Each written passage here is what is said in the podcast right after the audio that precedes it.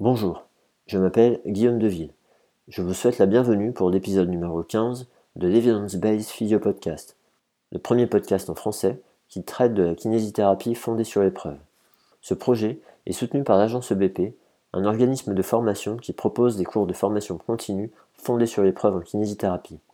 Aujourd'hui, je vous propose l'interview de Raphaël Grelet, un confrère que j'ai découvert lors des journées francophones de la kinésithérapie à Montpellier en février dernier. Dans cet épisode, nous discutons autour d'un article qui propose une représentation graphique très intéressante conçue pour illustrer la complexité du processus de raisonnement clinique. La création de ce modèle est le résultat d'un travail de recherche d'une grande qualité méthodologique, et il est très intéressant notamment pour identifier des pistes de progression dans la pratique de chacun. Une fois de plus, comme dans tous les épisodes précédents, j'ai passé un très bon moment d'échange avec Raphaël. J'espère vraiment que cet épisode vous plaira. Bon épisode à tous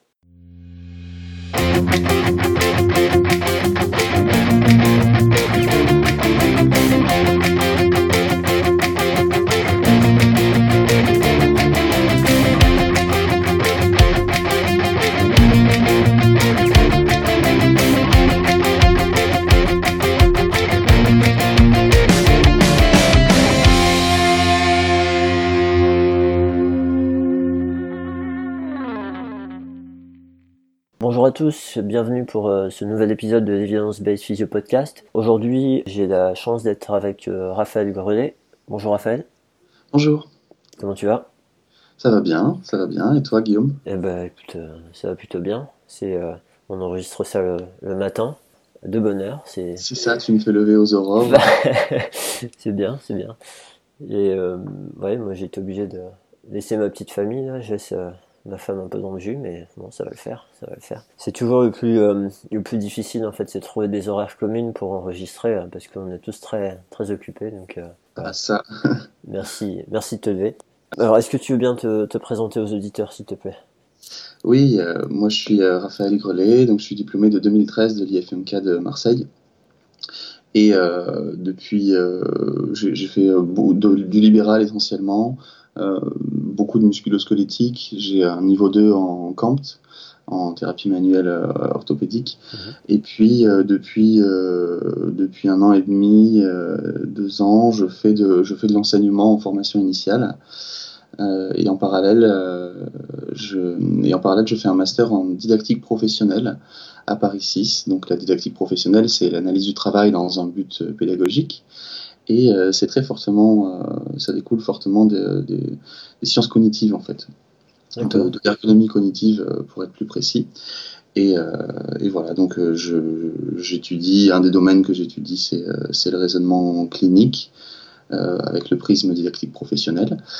Et voilà, et je travaille à l'IFMK d'Orléans, je suis à 50% chez eux et je fais partie d'une équipe euh, qui, mène, euh, qui des projets pédagogiques euh, assez poussés et très très intéressants, comme les patients simulés, des, tests et formations par concordance de script. Et, voilà, j'en profite pour ajouter que là, c'est moi qui ai la chance de, de, participer à ce podcast, mais toutes les réflexions que je vais aborder et que je vais développer, je suis pas du tout le seul à les, à les creuser, à les explorer. Et en fait, on, est vraiment euh, partenaire avec euh, des personnes comme euh, Frédéric Launay, Étienne Panchou, Yannick Perdry, Valérie Barthelet, Sébastien Martin. pour voilà, on, mène une réflexion commune. on mène une réflexion commune pour avancer sur ce sujet-là et essayer de promouvoir de nouveaux modèles de, de raisonnement clinique, ben, notamment celui dont on va parler ensemble, Guillaume, aujourd'hui. Ouais, ça c'est euh, c'est chouette, ça. On voit, on voit vraiment que ça évolue, là, les, les, les modes d'enseignement, les IFMK, etc.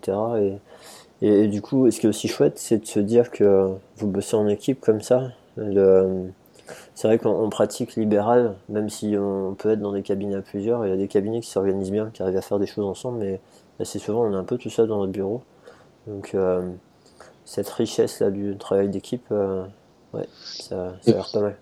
Et des fois, c'est pas grand chose. Des fois, c'est juste euh, se prévoir euh, une heure pour manger le midi, ou bien euh, une demi-heure à la fin de la journée, ou bien un système pour avoir quelques tout petits feedbacks en échangeant des patients. Des fois, c'est pas grand chose, mais c'est des habitudes à prendre pour, pour développer sa pratique et ça évite de, stagner. Donc nous, c'est sur le plan pédagogique qu'on mène ces partages-là, qu'on essaye de s'entraider pour avancer. Ouais, ça doit vous donner une, belle dynamique du coup. Et par rapport à ton, ton master, qu'est-ce qui t'a amené à faire ce master en fait? Euh, Au départ, j'avais envie de, reprendre les études euh, après 4 ans de, après quatre ans de libéral mhm. et, sur quelque chose qui touche à la pédagogie, mais euh, j'avoue que j'avais aucune idée de ce qu'était la didactique professionnelle avant de, avant de, de rentrer dans le master. Et j'ai fait une VAE en fait pour la première année.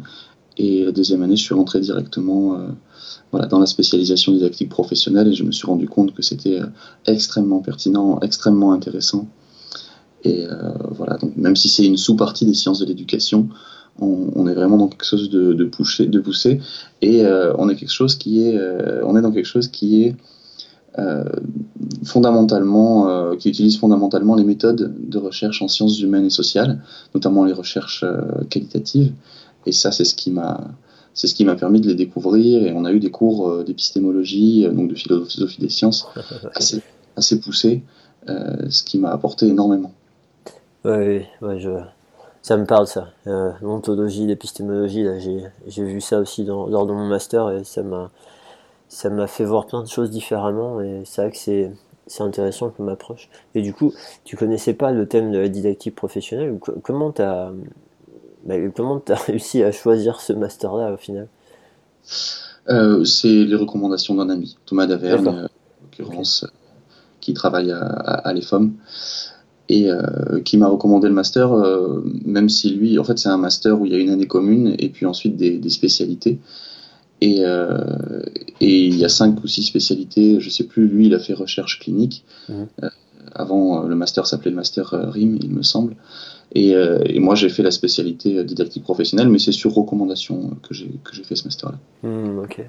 Donc, si je comprends bien, euh, enfin, j'en sais rien, Marc, mais je suppose qu'il n'y a pas que des kinés dans ce master. Non, non, non. D'ailleurs, on est, on est 11 euh, dans le master. Il y a deux, psycho, il y a deux kinés, trois infirmiers, et le reste, c'est des psychomotriciennes. Ok, des, des, professionnels de santé. Là. Ok, ça marche. Bon, bah écoute, merci pour, pour la présentation et pour les, les infos sur le master. Euh, alors, tu, euh, tu veux bien me, enfin, nous présenter l'article que tu nous proposes aujourd'hui? Oui, bien sûr.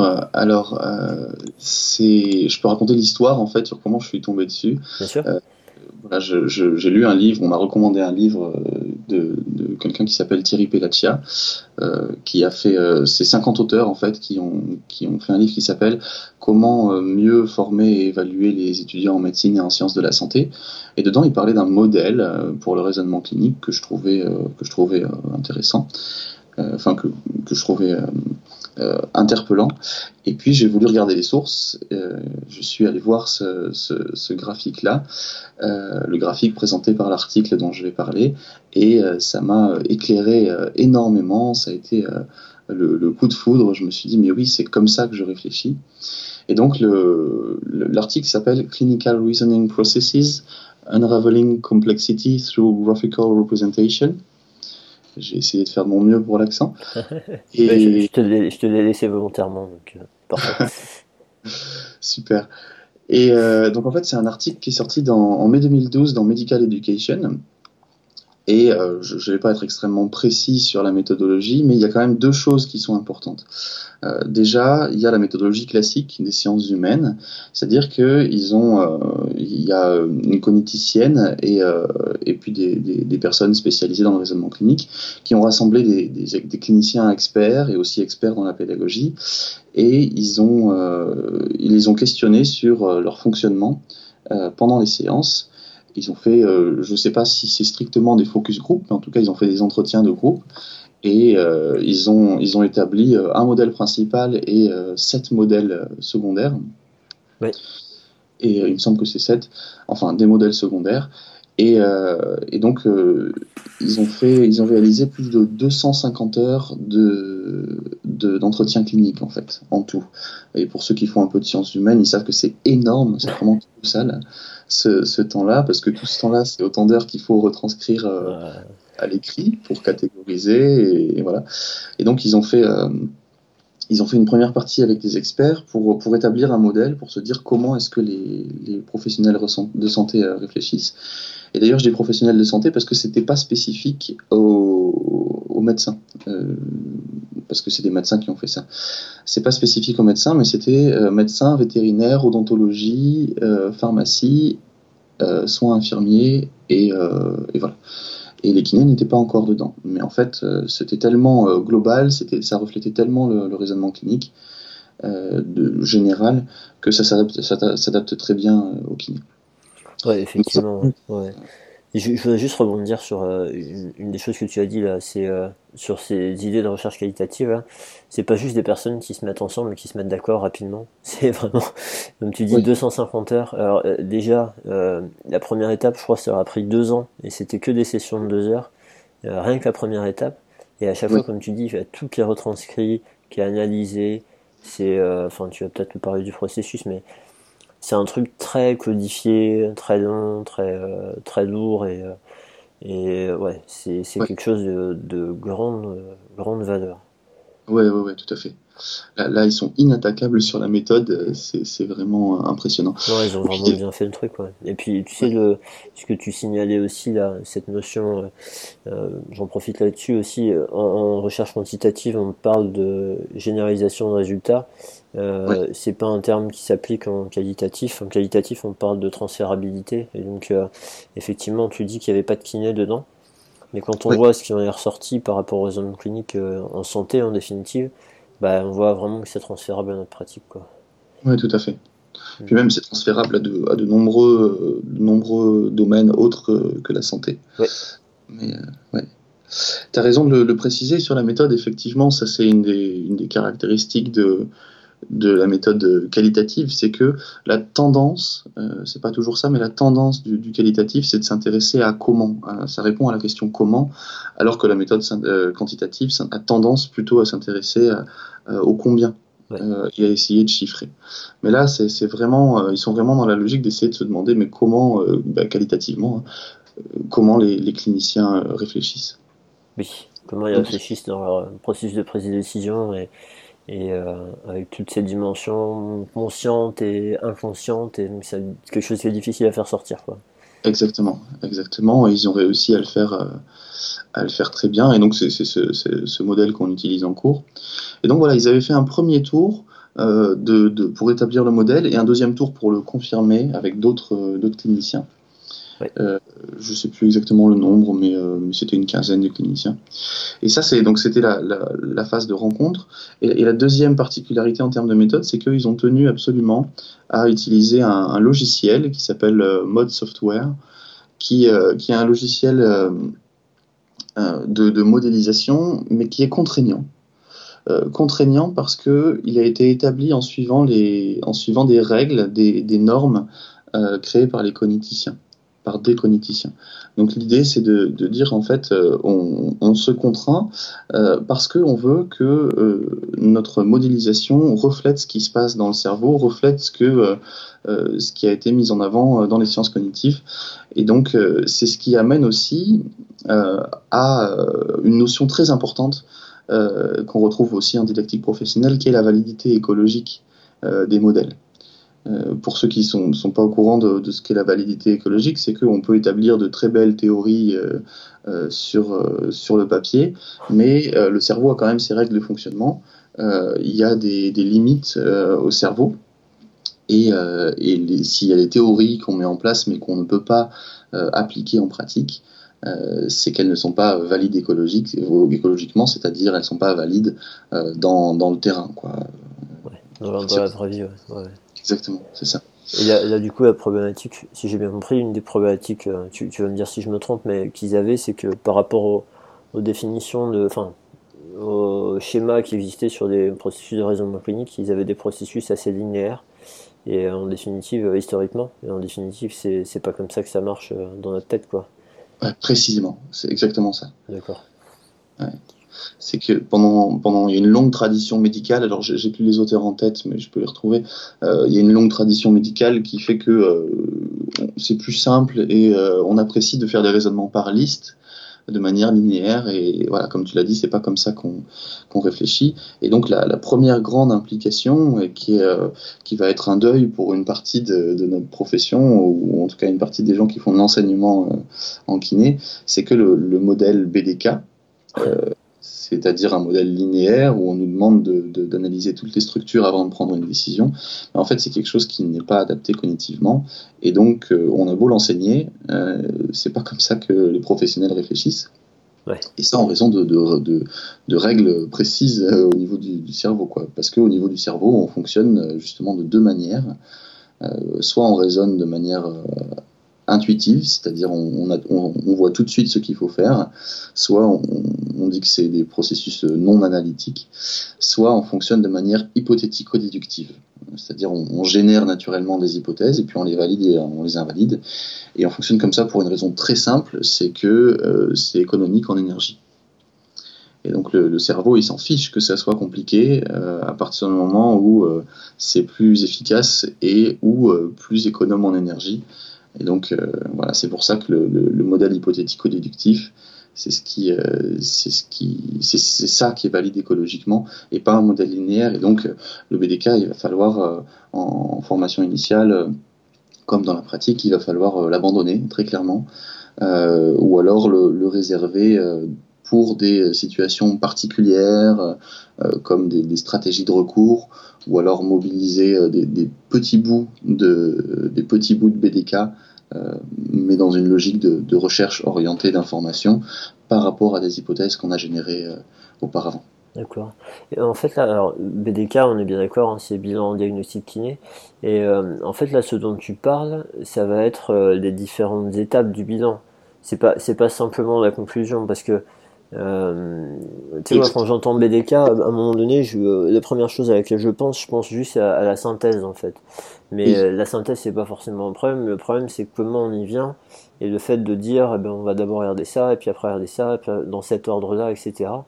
Là, en fait, ce que tu dis, c'est que comme le cerveau fonctionne pas comme ça, en fait, on force à, à rentrer notre raisonnement dans un cadre qui correspond pas. On essaie de rentrer un, je sais pas, un rond dans un carré. Euh, et, non seulement ça coûte plus cher en énergie, en plus bah, on risque d'avoir des choses qui, euh, qui se perdent en route. Quoi. Oui, c'est ça. Euh, oui, tu as, tout à fait raison. il faut bien faire la différence effectivement entre la synthèse, le résultat et, le processus. Et moi, ce dont je suis en train de parler, c'est du processus. Processus linéaire. Alors le, le, résultat, la synthèse, ils appellent ça la, représentation du problème dans mhm. l'article dont, dont, on est en train de parler. Et, et oui, oui, ça, ça pose pas de souci, mais c'est juste la, manière dont on en vient à la produire. Oui, et puis du coup, ouais, bah là, dans, dans l'article, il, il, parle de représentation initiale du problème, représentation dynamique, stabilisée, etc. Donc, euh, on voit bien qu'effectivement, si on fait un BDK et qu'on arrive à une, à une synthèse, euh, le problème, c'est que dès qu'il y a une information supplémentaire ou un truc qui change, on est obligé de te recommencer, quoi. Oui, c'est ça. Et là, c'est un peu la galère. oui, c'est ça, c'est ça. Euh, tu veux dire dans le, dans le modèle de... Dans le modèle du BDK, en fait. On ah, est, si, jamais on a un truc qui... Si on se dit, ça y est, on a notre représentation parce qu'on a fait toute notre liste, mais qu'à un moment donné, il y a une information supplémentaire qui arrive, bon bah, ou plusieurs, bon bah on est, on est, obligé de tout recommencer à chaque fois, en fait. Oui, c'est ça. Ouais. on peut... Enfin, dans la vraie vie, enfin, en théorie, on est obligé de recommencer. Dans la vraie vie, les, les, praticiens le font pas. Hein. Ouais, tu peux pas. Ils, fonctionnent, ils fonctionnent comme leur cerveau fonctionne. Donc, bah euh, donc ils, adaptent. Mais oui, effectivement, en plus, le, le, BDK, euh, on, reparlera de ce terme après, mais le, BDK ne fait pas appel à, la cohérence des, des, pathologies, en fait, euh, au travers d'un concept qui s'appelle les scripts cliniques, euh, les connaissances organisées pour, pour, pour l'action. Et, donc en fait, notre, ce qui permet, ce qui augmente la fiabilité, c'est le fait que on, juge les informations en fonction de, en fonction de leur cohérence en fait et, leur cohérence par rapport aux patients, par rapport au contexte et par rapport à euh, des, modèles que j'ai internalisés de euh, qu'est-ce que c'est euh, par exemple une entorse de cheville. j'ai une idée, j'ai une représentation dans ma tête, j'ai un script sur, sur, sur cette pathologie. Et donc, du coup, si je vois un gonflement au niveau de la cheville et que je sais que c'est en rapport avec, une, avec une, une prescription pour entorse de cheville, je trouve ça cohérent. Par contre, si je vois un gonflement au niveau de la cheville, mais que je sais que c'est en rapport avec une lombalgie, bah, je, vais y mettre, je, je c'est pas cohérent, et donc du coup mon interprétation va être va être différente. Donc voilà, je porte un jugement sur un signe clinique en fonction du patient, en fonction du contexte et en fonction de la pathologie. Et, euh, et, en fait, le BDK ne fait pas appel à ça. C'est-à-dire qu'il euh, nous demande de, relever tout euh, de manière linéaire, sauf que on n'a pas, dans le cours de l'action, on n'a pas une, interprétation des données. Et ça, ça amène à ce que ça soit moins bien stocké dans notre tête, qu'on en vienne à avoir trop d'informations, mais, mais de manière désordonnée. Et, voilà. donc, on a moins cette fiabilité dû à euh, nos modèles internalisés d'organisation de connaissances. C'est marrant ça, parce que tu vois, ça, ça me ramène à, mes, euh, années d'étudiant où, euh, quand on faisait une mise en situation professionnelle avec nos, responsables de stage, pour notre bilan, à la fin, on avait tendance à ressortir l'ensemble des déficits ou déficiences qu'on avait retrouvés dans notre bilan. Et à chaque fois, le, professionnel, il était énervé parce que on n'allait pas à qu'est-ce qui est important aujourd'hui. Et en définitive, tu vois, ce que tu me dis, ça me, ça me rappelle ça en fait. De, on faisait juste une liste, mais on n'était pas capable de prioriser. Et lui, dans sa pratique quotidienne, c'est son boulot de tous les jours, donc il, ne comprenait pas pourquoi on priorisait pas et qu'on ne mettait pas en avant plutôt ça pour aujourd'hui, plutôt autre chose. Et euh, effectivement, je pense que la façon dont le, bilan était construit, euh, ben, ça nous poussait dans ce problème-là, en fait. Oui. Tout à fait. Moi, ça me parle euh, aussi. Ce, qui ce qui me marquait, moi, effectivement, j'ai rencontré ce problème de priorisation quand j'étais étudiant. Et ce, que, ce qui était évident aussi, c'est que ils nous laissaient, ils nous laissaient un temps de préparation où ils n'étaient pas là, ils regardaient pas, et, et ils savaient qu'on faisait pas tout. Ils savaient qu'on n'avait pas le temps de, de tout faire. Et, et, et, même quand on arrivait, quand, quand, on passait devant, devant l'enseignant pour présenter le cas, il voulait qu'on démontre que certaines parties, les parties qui étaient importantes. Donc en fait, il y avait une, sorte d'incohérence, quoi. Euh, il y avait une sorte d'incohérence où euh, euh, il nous demandait de tout faire de manière linéaire en sachant pertinemment qu'on ne pouvait pas, qu'on n'avait pas le temps, et, ils évaluaient.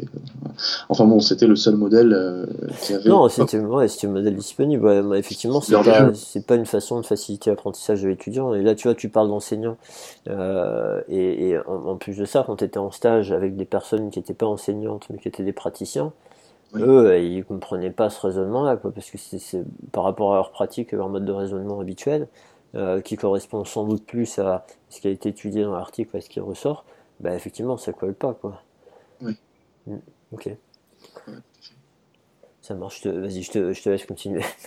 ah ben, voilà, pour continuer ben, sur l'article, donc euh, ils sont, ils ont modélisé le, ils ont modélisé le raisonnement clinique de ces cinq professions et ils ont, alors pour ceux qui, là on peut pas montrer les schémas, mais ça a amené à un gros schéma notamment, un énorme schéma avec de, nombreux items euh, qui distinguent les objets, les processus et les, régulations. Euh, enfin, c'est tout, c'est tout détaillé. Et qui met en avant beaucoup de choses, qui reprend beaucoup de concepts déjà, déjà explorés en, dans la littérature sur le raisonnement clinique depuis de nombreuses années. Euh, mais ce que ça met en avant euh, en particulier, c'est que on passe grosso modo par euh, 5, entre 5 et 8 étapes quand on raisonne. La première étape, c'est que quand le patient arrive, on, identifie des, indices dès les premiers instants. Euh, tout de suite, quand le patient arrive, on voit si c'est une personne âgée, on voit si c'est euh, un jeune, on voit sa démarche, et, ça, tout de suite, ça nous, amène à, générer des, hypothèses très très rapidement. Euh, ça nous amène à générer une représentation initiale du problème. La deuxième étape, c'est de déterminer les objectifs de la rencontre. Ça, c'est important. Alors, les objectifs du patient, d'accord, mais aussi les objectifs des, médecins, des proches, et puis nos propres objectifs. Et ça, ça va orienter aussi la, recherche d'informations. La troisième partie, c'est euh, la troisième étape, c'est euh, le fameux raisonnement par hypothèse. Alors, euh, c'est l'idée de catégoriser pour décider de l'action. Ils, ont insisté sur ce terme catégoriser et ils n'ont pas dit faire un diagnostic pour, des raisons bien précises. C'est que c'est des raisons d'ailleurs pour lesquelles les, les, les, praticiens de, de McKenzie, enfin voilà, ils seront familiers à ça. Euh, l'important c'est de, savoir quoi faire en fait, mais il y a plusieurs situations où on ne peut pas catégoriser, soit parce qu'on est dans l'urgence, par exemple à l'hôpital en urgence, on reçoit quelqu'un qui est en décompensation respiratoire. on, sait que on ne sait pas exactement ce qu'il a, on ne sait pas la raison, mais on sait que si on lui met pas de l'oxygène tout de suite, il va mourir. Donc dans l'urgence, on est obligé de on est obligé de faire ça mais l'important, c'est de, faire une bonne catégorisation pour agir. Et dans un, autre exemple, c'est que ben, souvent, on n'arrive pas à identifier la pathologie. Euh, on n'arrive pas à savoir précisément ce que la personne a, mais on arrive à classer suffisamment. C'est-à-dire, on en vient à dire euh, ce genre de phrase en clinique Bon, ben, euh, monsieur X, madame X, je n'ai pas strictement trouvé la, pathologie que vous avez. Par contre, je sais que c'est un problème mécanique qui est lié à votre activité sportive et qu'il va falloir faire de la quantification du stress mécanique, euh, de la mise en charge progressive pour vous, pour vous soigner. Oui, c'est ça. on, catégorise, mais et on arrive quand même à agir, on arrive quand même à soigner le patient parce que euh, sans avoir trouvé la pathologie. Et ça, je pense que c'est un mythe important à, déconstruire chez les, chez les, praticiens, c'est que non, on n'a pas strictement besoin euh, du diagnostic, on a juste besoin de trouver une, une catégorie euh, qui nous permette de, de trouver les moyens d'agir, euh, tout en faisant attention bien sûr aux, aux, contre-indications, aux red flags éventuels, ou à tous les éléments qui peuvent amener à la violence. Ouais, ça, ça, ça c'est important. Alors, je, je, suis désolé parce que je vais sans doute empiéter sur les, les, points qui restent là. Oh, mais, euh, en fait, l'histoire, c'est, tu vois, moi, ça me fait penser à, au nombre de fois où, avec un patient, tu te dis, on va commencer par euh, mettre en place cet exercice-là. Et un des, un des intérêts, moi, ça m'arrive de dire à mes patients, euh, est-ce que vous pouvez mettre en place cet exercice-là pour la prochaine fois?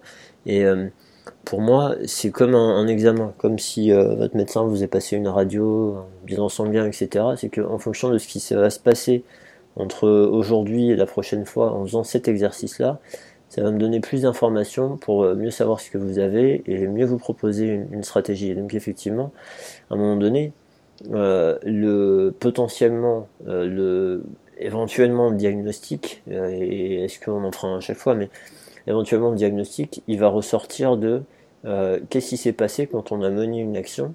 Et, effectivement, là, dans les actions qu'il propose, il y a des interventions thérapeutiques, mais il y a aussi des investigations.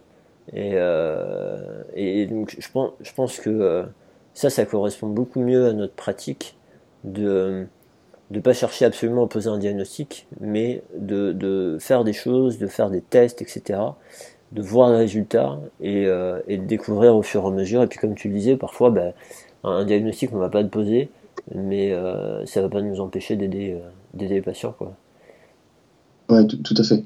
Ouais, je, me retrouve tout à fait dans ce que tu dis. Et puis, euh, enfin voilà, c'est ça. Quand on, quand on est dans cette phase de catégorisation, euh, après les, les, les, indices dès les premiers instants et les objectifs de la rencontre, euh, typiquement, on génère quelques hypothèses, entre 3 et 5 en général.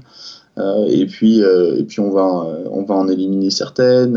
Et donc là, c'est là où les tests, avec toute la notion de métrologie, donc sensibilité, spécificité, valeurs prédictives, positives, négatives, et, et les ratios de vraisemblance, ça va nous permettre de, choisir certaines hypothèses de pathologie. et, mais, des fois, on n'arrive pas, quoi. Des fois, on n'arrive pas. Il faut quand même se lancer dans le traitement. Et, et moi, ça m'arrive souvent aussi en clinique de me dire, je ne sais pas ce qu'il faut faire, donc du coup, je mets en place un traitement uniquement ce traitement, et puis je vois ce que ça donne, quoi. Ouais, et puis euh, tu vois, tu parlais de, la méthode McKenzie, là, mais en définitive, la méthode McKenzie, il parle bien des tests, des mouvements répétés. Et euh, souvent, c'est pas. Souvent, il y a, un truc qui nous échappe là-dedans. Moi, j'ai mis du temps à le comprendre. Euh, c'est que, en fait, on, fait des mouvements répétés pour essayer d'améliorer le patient.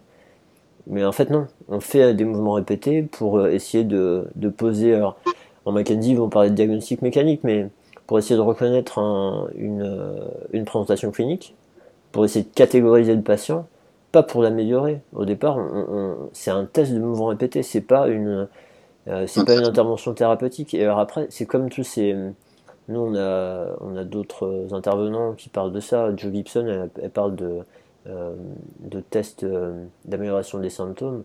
Et en définitive, on, est tellement dans la volonté d'essayer de soulager le patient, on pense tellement que c'est que ça qu'il veut parce qu'on l'explore peut-être pas suffisamment avec lui, ou peut-être parce qu'il a été conditionné comme ça avant de venir, que on essaye absolument de trouver la technique qui va l'améliorer, alors qu'au départ, de tester des choses et de voir les résultats, ça nous donne plein d'infos qui vont nous permettre d'être plus performants après. Quoi. Mais ça reste, ces tests d'amélioration, ces tests de mouvements répétés, ça reste des, investigations cliniques.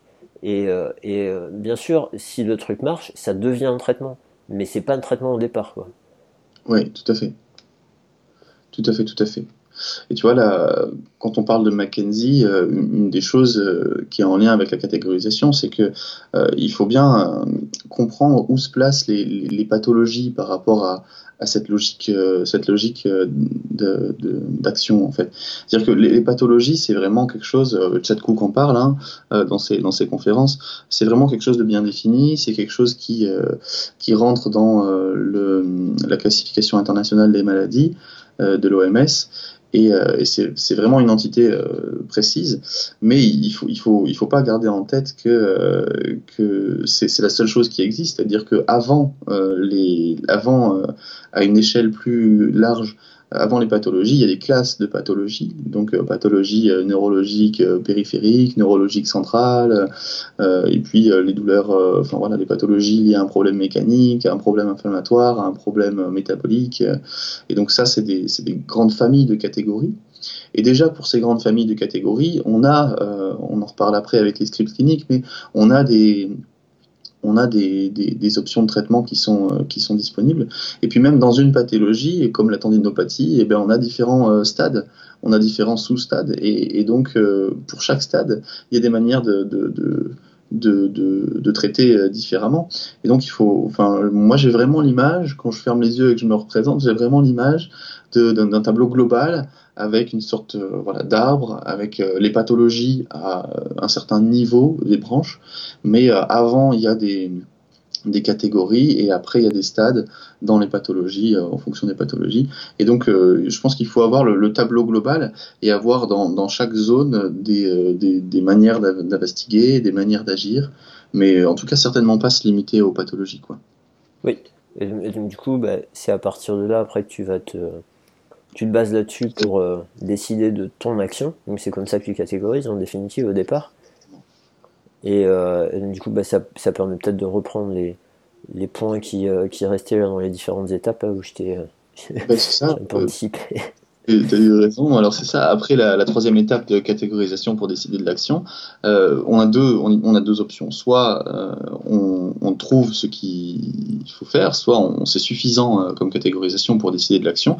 À ce moment-là, on implémente une option soit d'intervention, soit d'investigation supplémentaire. Comme un examen clinique, comme un examen radiologique par exemple, ou un IRM chez les médecins, ou voilà. Et puis, et puis voilà, on agit quoi. Et, euh, et l'étape suivante, c'est d'évaluer les résultats. Alors euh, si c'est si pas bon, on revient à la, à la catégorisation euh, pour décider de l'action. Sinon, si le patient va mieux, on en vient à établir notre représentation finale du problème. Et le deuxième branche, c'est si jamais on n'a pas de catégorisation suffisante pour décider de l'action, on doit trouver des, des, avoir des stratégies de recours en fait pour trouver des, hypothèses alternatives. Et là, on va pas rentrer dans le détail. Euh, je pense euh, on, pourra on pourra laisser les, auditeurs euh, lire l'article ou bien faire le MOOC dont, on pourra parler après. mais voilà, il y a des stratégies de recours pour pour trouver d'autres pour avoir d'autres moyens d'agir. Oui, parce qu'à nouveau, alors on mettra euh, sur le site, je mettrai le lien vers l'article et euh, je mettrai le lien aussi vers les, schémas parce que euh, c'est des Québécois, si j'ai bien compris, qui ont travaillé là-dessus. et donc du coup, il y a, une version du, notamment du schéma en, français avec tous les, toutes les expressions que tu, tu cites là. Effectivement, c'est, c'est, je pense que ça fait sens quand on écoute. Maintenant, le fait moi de lire l'article et de regarder le schéma en même temps, euh, ça aide bien quand même à structurer plutôt que de prendre le schéma comme ça euh, dans la tronche euh, seul. C'est un, peu violent. mais bon, il y a, y a, ça qui est en ligne. Et après, comme tu dis, il y a des, des sous-catégories ou sur certaines zones là si on je pense si on zoom il y a des petites loupes là tu m'as envoyé moi si j'ai tout imprimé mais on a on a après des détails c'est c'est riche mais ça ça on mettra en lien et, du coup il y, a un, y, a un cours en ligne, tu vois, et ça tu en avais parlé au, au JFK et j'y pensais même plus là, il faudrait que je fasse ce truc là. Euh, oui, pour moi, euh, tout le monde devrait le faire, ce MOOC. C'est un MOOC qui a été créé euh, sur la base de ce schéma et pour préciser certaines notions et pour, pour permettre d'intégrer ce schéma-là. Et c'est sur une plateforme qui s'appelle edulib.org. Et c'est donc une plateforme de MOOC canadienne. Et, là, il y a le schéma en français, avec tous les cours en français, hein, parce qu'ils sont québécois et, et, euh, et, en couleur en plus, et avec vraiment les, explications. Et j'invite vraiment euh, autant les cliniciens que les, que les enseignants euh, à faire.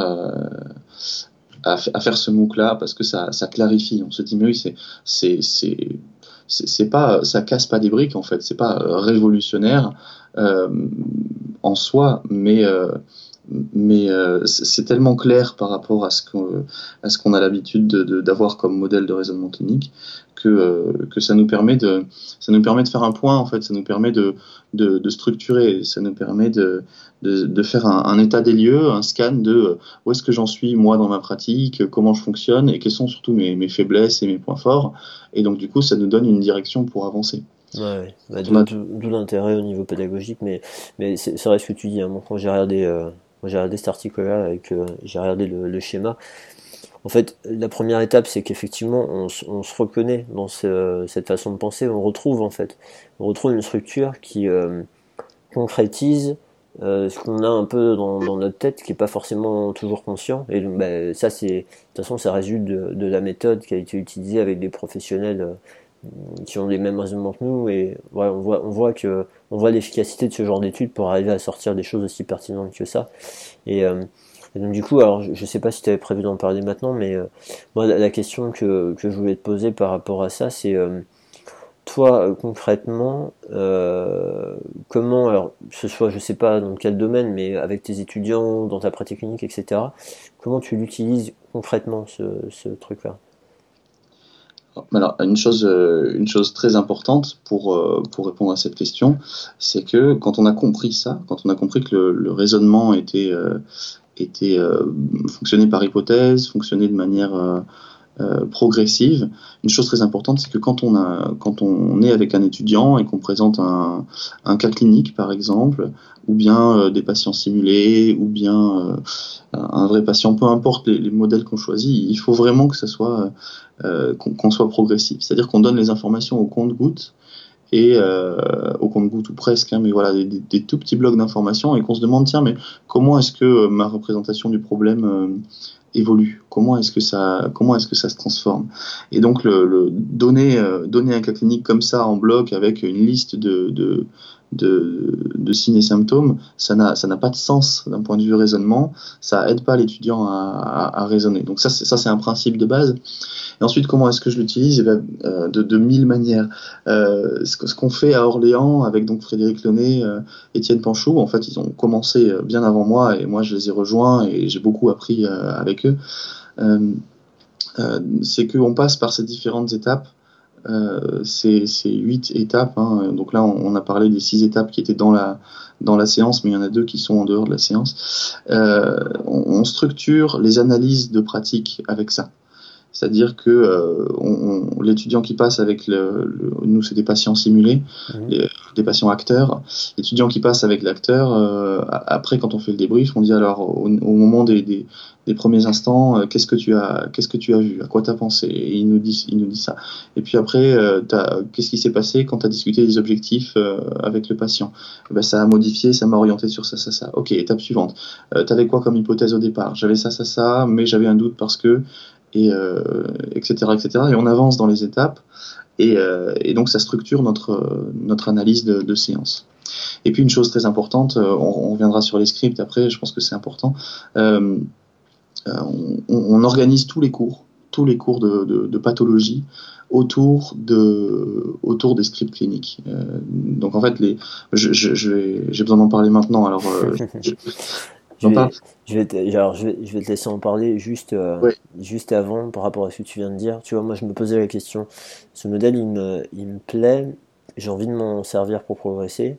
Et euh, je pense que je peux m'en servir de plein de façons. Et je te posais la question pour me dire ben, par où je pars. Et, euh, et, effectivement, là, ce que tu proposes, ça rejoint une de mes idées qui était de potentiellement de, de filmer un, de me filmer avec un patient et, euh, et de me revoir après ou euh, en reprenant le schéma là, en fait. Un peu, un peu comme ce qui avait été fait dans, dans l'étude là. Euh, voilà, donc si ça peut donner des idées aux, aux auditeurs pour essayer de l'utiliser, parce que quand on analyse nos pratiques, ça prend du temps, mais même si on n'en fait pas beaucoup, ça nous fait avancer, c'est assez impressionnant en général. Donc, voilà, je, Ouais. je, voulais juste réagir par rapport à ça. Et, euh, et puis du coup, ben voilà, je te laisse euh, attaquer les, les scripts euh. Ouais, C'est une, bonne solution, le fait de se filmer et puis de, de s'analyser. Euh, et c'est une manière de faire. Une autre manière de faire, c'est d'essayer de s'améliorer, mais en dehors de la séance. Oui. Euh, justement avec euh, avec les deux les deux processus dont on n'a pas euh, on n'a pas encore parlé. Le, le premier c'est c'est la métacognition, c'est-à-dire que quand on quand on quand on vit une situation clinique, que ce soit pendant la, séance ou en dehors de la séance, on est constamment en train de se dire, euh, on a toujours une petite voix dans notre tête qui analyse nos propres pensées. En train de se demander euh, euh, mais est-ce que je pars dans la bonne direction? Est-ce que les hypothèses que j'ai générées sont suffisamment crédibles? Est-ce que je suis pas en train de m'enfermer sur une hypothèse? Est-ce que euh, c'est suffisamment fiable les informations que je suis en train d'obtenir? Et ça, ça nous permet de, de minimiser les erreurs euh, et de de- d'être plus d'être plus précis. Ouais. En gros, Euh, c'est où, où j'en suis et où, où je, vais, quoi. Exactement, Mhm. exactement. Mais vraiment, c'est un processus qui est centré sur nos propres pensées et non pas sur ce patient-là. Oui. Enfin, sur nos propres pensées qui découlent du patient. Hein, ouais, mais, la situation, bien sûr. Ouais. ouais. Et puis l'autre chose, le, dernier processus euh, dont il parle sur le schéma, c'est organiser les, connaissances pour euh, l'action. C'est-à-dire que, euh, alors ça, c'est Daniel Kahneman qui en parle très bien dans son livre Système 1, Système 2, euh, c'est que notre, cerveau, il fonctionne essentiellement de manière associative. C'est-à-dire que associe des éléments entre eux. Oui. Et euh, enfin, moi, quand j'ai présenté euh, la conférence à laquelle tu étais venu au JFK euh, sur le sujet, on avait fait un petit jeu. Si je te dis, si je te dis arbre, des, tu vas avoir en tête immédiatement, sans que ça soit conscient, des mots qui sont associés. Oui. Si je te dis chewing-gum, eh ben, tu vas penser à certains trucs. Et ça, c'est vraiment quelque chose de- de- de- d'inconscient. euh, et, d'immédiat. Et c'est vraiment au cœur, de la, au cœur du raisonnement clinique, ces, ces associations-là. Et en fait, euh, quand on, quand on pense à une pathologie, euh, si je te dis par exemple tendinopathie, eh ben dans ta tête, spontanément, sans que tu y penses, tu vas avoir un ensemble de, de, connaissances qui, qui, qui va débouler comme ça, euh, et que eux, ils ont exploré, eux, donc les, les, chercheurs, et, et qu'ils ont catégorisé en fait. C'est-à-dire que quand on, quand on pense à une pathologie, on pense à, à différentes catégories. Euh, pour chaque pathologie, on a un script clinique, donc un ensemble de connaissances, les caractéristiques épidémiologiques, les conditions de survenue, euh, une constellation de signes et symptômes, des éléments physiopathologiques et psychosociaux, les modalités d'évolution avec ou sans traitement, euh, les options d'investigation, c'est-à-dire euh, quel test il faut utiliser pour, vérifier, les options d'intervention, les traitements, quoi, et des mémoires de cas antérieurs. Et donc, euh, ils fournissent ça, euh, si tu mets le, PDF en lien avec les scripts cliniques, ou même en cherchant rapidement sur Internet, euh, on tombe sur ce schéma-là. Et donc, quelqu'un qui veut s'améliorer euh, sur une pathologie, euh, il peut se dire, bah, tiens, moi, euh, les tendinopathies, je vais me prendre ce tableau-là, et puis je vais lister euh, je vais lister tout ce que je sais sur, euh, sur cette pathologie-là. Et, et, donc, je vais lister les caractéristiques épidémiaux, les conditions de survenue, etc. etc. Et là, on se rend compte qu'il euh, y a des trous de partout. Ouais. En tout cas, moi, ça me l'a fait. Et, euh, et, là, on se dit, OK, ça, j'en ai besoin, en fait. Ça, j'en ai besoin pour, pour l'action clinique. Et on se dit, et ça oriente nos recherches après. Et on se dit, ben, je vais rechercher un petit peu plus euh, l'épidémiologie, ou je vais rechercher un petit peu plus l'histoire naturelle de la pathologie, euh, ou voilà. Et ça, c'est une autre manière de, s'améliorer. et qui peut se faire en, groupe d'ailleurs. Donc euh, entre entre collègues, on peut prendre ces, scripts cliniques et, les catégories qui découlent de, des scripts, et puis et puis se lister ce qu'on sait. Et, et ça, fait un, état des lieux de, où on en est et ça nous permet d'orienter nos recherches. Et ça, ça améliore indirectement notre, euh, notre raisonnement clinique, parce que souvent quand on est dans le feu de l'action euh, pendant la séance, il y a tellement de choses à gérer que euh, on n'a pas le temps de, de, gamberger beaucoup. Et, mais si on le fait en dehors de la séance, ça nous prépare, ça prépare notre cerveau, ça refait des associations supplémentaires, et, et, quand on sera dans le feu de l'action, on, on, agira différemment. Ouais, c'est c'est rigolo parce que tu vois, là tu parles de ça, et moi ce que je vois comme image, c'est les images de neuro, neurotag, neuromatrice, là, où en définitive, tu vas, tu vas activer une neuromatrice, mais elle a des connexions avec d'autres d'autres neuromatrices, d'autres euh, expériences vécues, etc., d'autres informations que tu as. Et quand on en active une, ben, sans doute les connexions les plus fortes qu'il y a avec d'autres vont aussi s'activer, et c'est ça qui va te faire penser à, à, quelque chose de similaire, etc. Et en définitive, là, le fait de, de tout éclater, prendre le temps, de dire ce, sur ce sujet-là, euh, euh, je veux avoir, enfin, je veux créer des liens avec telle ou telle information. Est-ce que je les ai, est-ce que je les ai pas? Consciemment de, de travailler ça, de le représenter, de le réfléchir, d'y arriver tout seul ou à plusieurs euh, pour la richesse des informations. En fait, on se on s'enrichit nos, nos neurotags et puis on, on, crée ou on renforce des connexions qui font que quand on est en situation clinique, en fait, ces connexions elles s'activent beaucoup plus facilement. Quoi. Exactement, c'est ça. Cette image-là que ça me donne, tu vois. Bah, tout à fait. Ça, c'est vraiment euh, une très bonne image euh, de, de, du fonctionnement associatif de la, de, du cerveau. Et, et, une chose que j'ai envie de rajouter, c'est que quand on est sous pression, quand on est euh, sous speed, c'est les connexions les plus faciles, les plus rapidement accessibles euh, qui vont être mobilisées. Et, euh, et ça, c'est quelque chose qu'on voit quand les étudiants passent avec des avec des patients simulés ou, ou, ou quand ils ont quand ils font un, une mise en situation clinique sur le terrain, c'est que comme ils ont la pression, ils savent qu'on les regarde, ils savent que qu'il y, y, a des enjeux à ça, bah, ils, se, ils, se, ils se replient sur les, leurs habitudes en fait. Et euh, les habitudes, c'est les connexions les plus fortes. Et alors, c'est pour ça que c'est important aussi, euh, et là je l'étudie aussi euh, dans, dans, mon mémoire sur le, que, je, que je fais sur le sur l'évaluation clinique, sur le bilan dans, mon master de didactique professionnelle, euh, c'est que les, professionnels experts euh, ont développé, euh, développent des, capacités pour gérer cette pression, pour gérer cette charge mentale en fait. Et donc il y en a un, il va utiliser sa fiche bilan qui va lui permettre de retomber sur ses pattes et d'éviter de partir dans des mauvaises habitudes. Un autre qui, ça m'a surpris, parce que moi j'observe les kinés, je vais sur le terrain, j'observe les kinés, je les filme, on débriefe ensemble. Il y en a un qui va se laver les mains à chaque séance entre l'entretien et, euh, et l'examen technique. Et, et, au début, moi, je me disais que c'était pour l'hygiène, mais en fait, il m'a dit non, non. Enfin, oui, c'est pour l'hygiène, mais c'est aussi parce que ça me permet de souffler, ça me permet de faire une pause, ça permet d'éviter de rentrer dans ces dans ces mauvaises habitudes euh, qui ressortent dès qu'on a un peu de pression. Et, euh, et donc il y a, y a, un vrai recul à avoir, et c'est aussi le rôle de la métacognition, un vrai recul à avoir sur, euh, sur nos, nos, propres habitudes, sur nos propres associations. Et, et, euh, et je pense qu'un grand jeu pour progresser, c'est de réussir à repérer les mauvaises habitudes, à casser ces mauvaises habitudes, et, euh, et, euh, et, et, puis euh, agir autrement. C'est tout con, mais euh, moi je, suis sur Paris et je suis souvent en retard quand je suis dans, le, dans les transports. Et, et, donc je suis tout le temps à courir. Et quand j'arrive à Charles de Gaulle Étoile pour faire mon changement, je, je, je, cours comme un dératé pour, pour prendre le métro pendant, pendant deux minutes.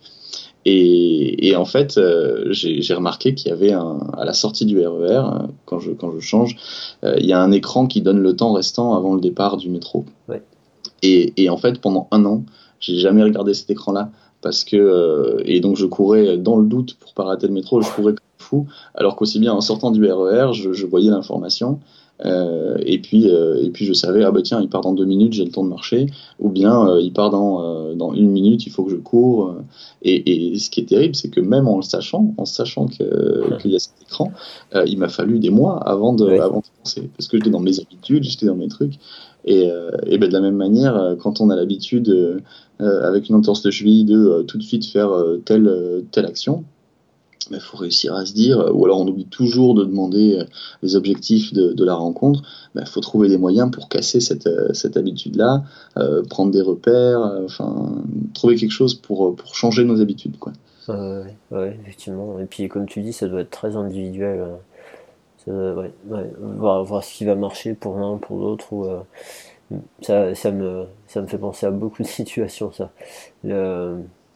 Vois, je, je, sais pas si c'est à quel point c'est proche, mais euh, je repense, je crois que j'en ai déjà parlé dans le podcast, euh, avec, un, avec un de mes collègues, on avait vu un patient ensemble, enfin, il avait évalué un patient, et puis avec mon autre collègue, on avait, on avait observé, on lui avait fait un retour après.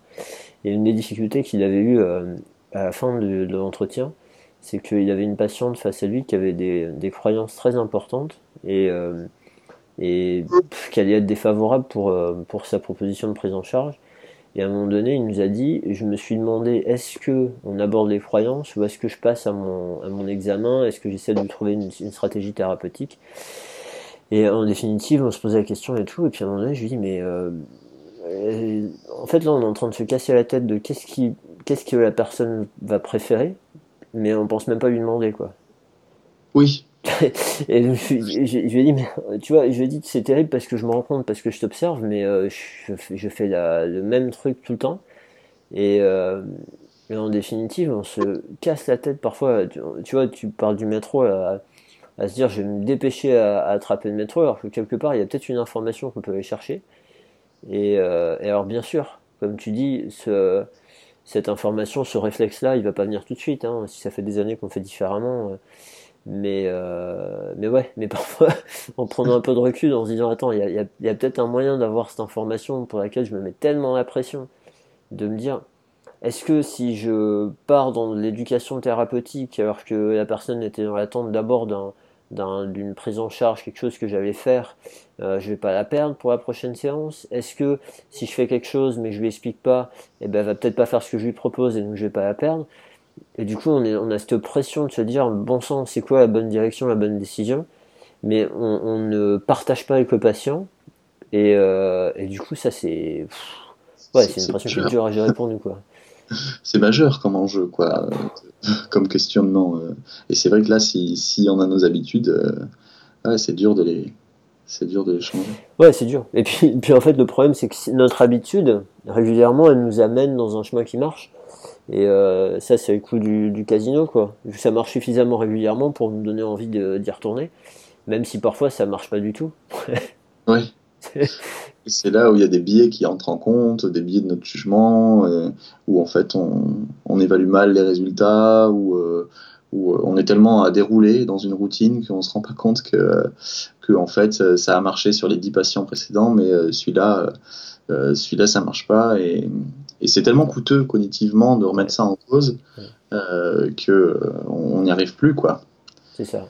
Sauf, quand bah, on sent qu'on fatigue, qu'on n'en peut plus, et du coup il y a une il y, a une, demande et du coup euh, voilà, le fait de prendre du recul pour s'analyser soi-même, d'être aidé par, par des collègues, etc. C'est ça change quand même beaucoup de choses. Et tu vois, pour moi, euh, c'est là où euh, les fiches bilan, euh, les fiches bilan peuvent être utiles, les, bilans, les fiches bilan ou les logiciels de bilan peuvent être utiles pour, pour se raccrocher en fait à, pour avoir sous les yeux des questions qui sont importantes et, et que juste en jetant un œil, on pourrait se dire ah ben tiens j'ai oublié ça et donc c'est une sécurité. Oui, ça c'est une stratégie qui peut bien marcher pour, pour certains, certains d'entre nous. Ouais moi, une, autre chose aussi qui a radicalement, mais radicalement changé ma pratique, c'est quand j'ai passé mes, mes, bilans sur une heure. Parce que, euh, euh, comme on a beaucoup moins de, de pression, comme, on a beaucoup moins de, comme on a beaucoup plus de temps, euh, en plus il y a 10 minutes d'administratif, d'administratif et puis si on fait une demi-heure, on a 20 minutes de, de, bilan plus en début de traitement, c'est vraiment hardcore. Et passer, passer sur une heure, ça, ça, ça augmente drastiquement le temps qu'on a. Et, et, donc du coup, cette pression-là a été diminuée. Et, euh, et j'ai compris après que euh, ça m'a permis de ça m'a permis de ne pas rentrer dans ces euh, dans ces habitudes là dans ces associations dans ces facilités dans ces neurotags voilà habituels les plus facilement accessibles à cause de la pression et donc du coup passer mes bilans sur une heure moi ça m'a été ça a radicalement transformé mes pratiques en bien quoi Oui, oui, oui, bah écoute, moi je, je fais pareil depuis assez longtemps et, Ouais. et c'est pareil, j'ai un un de mes collègues, il me dit, mais euh, maintenant tu as tellement d'expérience avec ça que tu pourrais sans doute faire des bilans sur une demi-heure. Je lui dis, t'es malade. Je pense que je serais capable de, avec toutes les données que, que je peux avoir envie d'accumuler, bon après faut faire un tri du coup, mais je serais capable d'apprécier d'avoir encore plus de temps que l'inverse, ouais. quoi. Ben, c'est bien, c'est que tu, c'est que tu travailles consciencieusement et que tu essayes de, d'agréger euh, beaucoup d'informations, quoi. Ouais, mais après, après comme je disais, euh, c'est un- une volonté vis-à-vis des patients, mais c'est aussi euh, être bienveillant envers soi-même. Hein. Euh, faut, faut qu'on arrive à se protéger nous de, de cette frustration. Tu vois, moi, je, par rapport à l'agence, là, je fais des cours, j'en traduis pas mal, et on voit bien hein, dans les formations euh, les personnes qui viennent, qui sont en demande de de d'aide et de solutions parce que euh, il y a une frustration qui est terrible.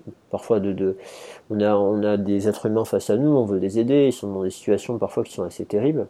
Et euh, de se sentir impuissant c'est dur quoi. Donc euh, se donner plus de moyens pour être plus serein et puis euh, avoir moins l'impression que mince je me suis j'ai peut-être oublié ci oublié ça c'est un c'est un luxe qui fait du bien.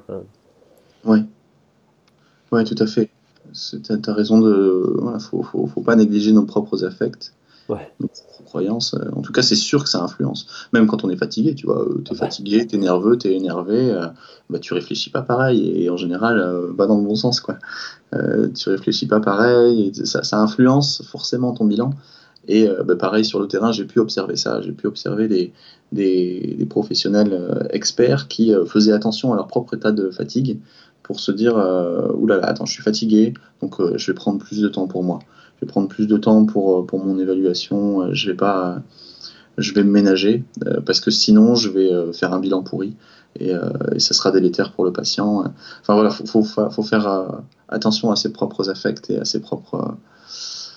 Ouais et non, ça c'est une sacrée force hein. moi je tu vois, je me sens pas je me sens pas en capacité de faire ça pour l'instant après après il y a des il y a énormément de solutions possibles disponibles etc il y a, il y a un stade où je pense, tu vois, pour essayer de protéger euh, les personnes du, du burn-out et euh, ce genre de choses, il y a un stade où, à un moment donné, il faut être dans l'acceptation de, euh, on n'est pas, on n'est pas tout le temps autant performant que, que certaines fois.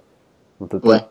Et, euh, et c'est normal, et c'est humain, et euh, même si c'est, euh, on aurait aimé être plus performant par rapport à cette personne-là en face de nous, parce que son histoire nous touche particulièrement et que c'est ce jour-là où c'est beaucoup plus difficile, ben, parfois ça arrive. On a la chance de pouvoir revoir les patients, donc c'est rarement irrémédiable ce qu'on ce qu'on fait, ce qu'on propose.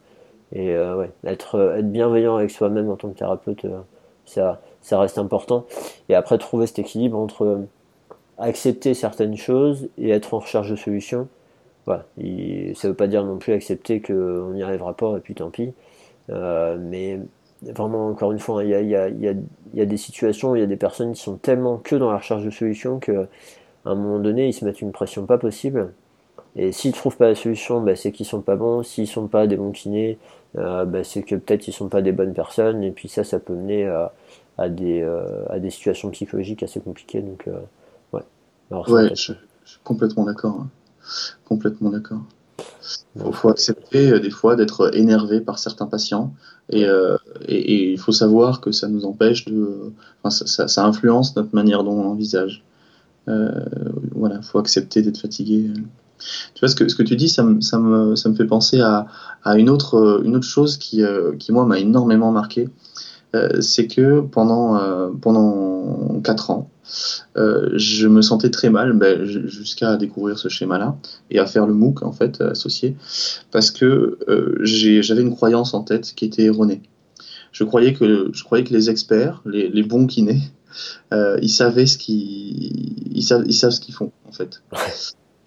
Enfin, euh, je, je vais je vais expliciter, c'est-à-dire que je pensais qu'ils étaient certains. Et euh, il y a une dimension vachement importante que, que j'ai, qui est expliquée dans le MOOC et euh, qui, est, qui permet d'être euh, mieux accepté avec la notion de, de catégorisation pour décider de l'action et puis aussi avec la notion de, de catégorie d'hypothèse de Mark Jones euh, dont, dont je pourrais parler un peu après. Euh, c'est que même les experts, euh, ils ont de l'incertitude. Même les experts, euh, ils savent pas toujours ce qu'ils font. Ils nagent aussi à vue. Et ça, c'est vraiment quelque chose qui est inhérent à la pratique.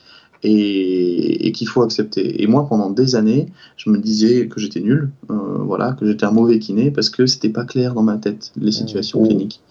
Et, comme je pensais qu'il fallait que ça soit clair, euh, je, je, ben je, je, me mettais une pression énorme, quoi. Et, je me trouvais pas bon. Et, euh, et là, d'avoir découvert la notion de catégorisation, je me dis, bah, ok, je suis pas obligé de trouver la pathologie. Si j'ai suffisamment catégorisé et puis euh, que j'ai trouvé de quoi euh, agir, ben, déjà, déjà, je peux être utile, je peux soigner des patients sans avoir su ce que, c'était.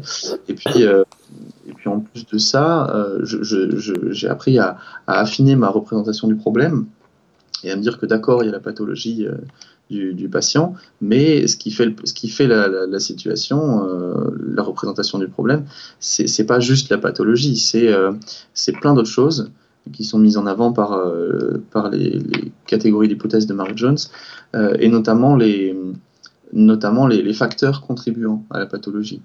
Et donc je sais que si je veux agir pour soigner mon patient, et que euh, j'ai vraiment foiré même ma catégorisation, je peux quand même agir sur les facteurs contribuants. Euh, par exemple, euh, ben voilà, je ne sais pas exactement ce que vous avez, je sais que c'est un problème inflammatoire, euh, j'ai pas trop de, manière d'agir, mais par contre, Monsieur X, Madame X, je sais que c'est, on, on, a pu identifier que votre problème il était lié à votre à votre travail, à votre activité professionnelle. Et donc, du coup, on va essayer de modifier ça, de modifier euh, cette activité professionnelle pour jouer sur les symptômes et euh, pour jouer sur la situation. Donc, du coup, je sais maintenant que euh, en agissant sur les facteurs favorisants, bah, du coup, j'agis sur la pathologie, et même si je sais pas ce que c'est. en, gros, en gros, ça pourrait. Parce que ça. ça, ça peut être parfois un petit peu difficile à entendre pour les patients parce qu'ils sont pas conditionnés comme ça, mais et, tu vois, ça, ça me fait penser par exemple, dire à un patient, euh, je vous propose ça parce que je sais que ça va vous aider, même si je sais pas exactement ce que vous avez. Alors, il y a toujours cette notion d'incertitude où des gens sont pas à l'aise avec, etc. Mais, euh, mais effectivement, ça tu l'as déjà dit, euh, gérer l'incertitude, ça fait partie de notre quotidien et c'est ce que font les, les experts et il faut, faut, ouais, faut, devenir bon à, ça. Mais en, en, gros, dire à une personne, par exemple, qui, qui a la diarrhée, lui dire que ben en définitive, quand il a la diarrhée, on lui conseille de se laver les mains. Euh, mais euh, on sait pas, on sait pas exactement quel est le microbe, la bactérie ou je sais pas quoi qui lui fout la diarrhée.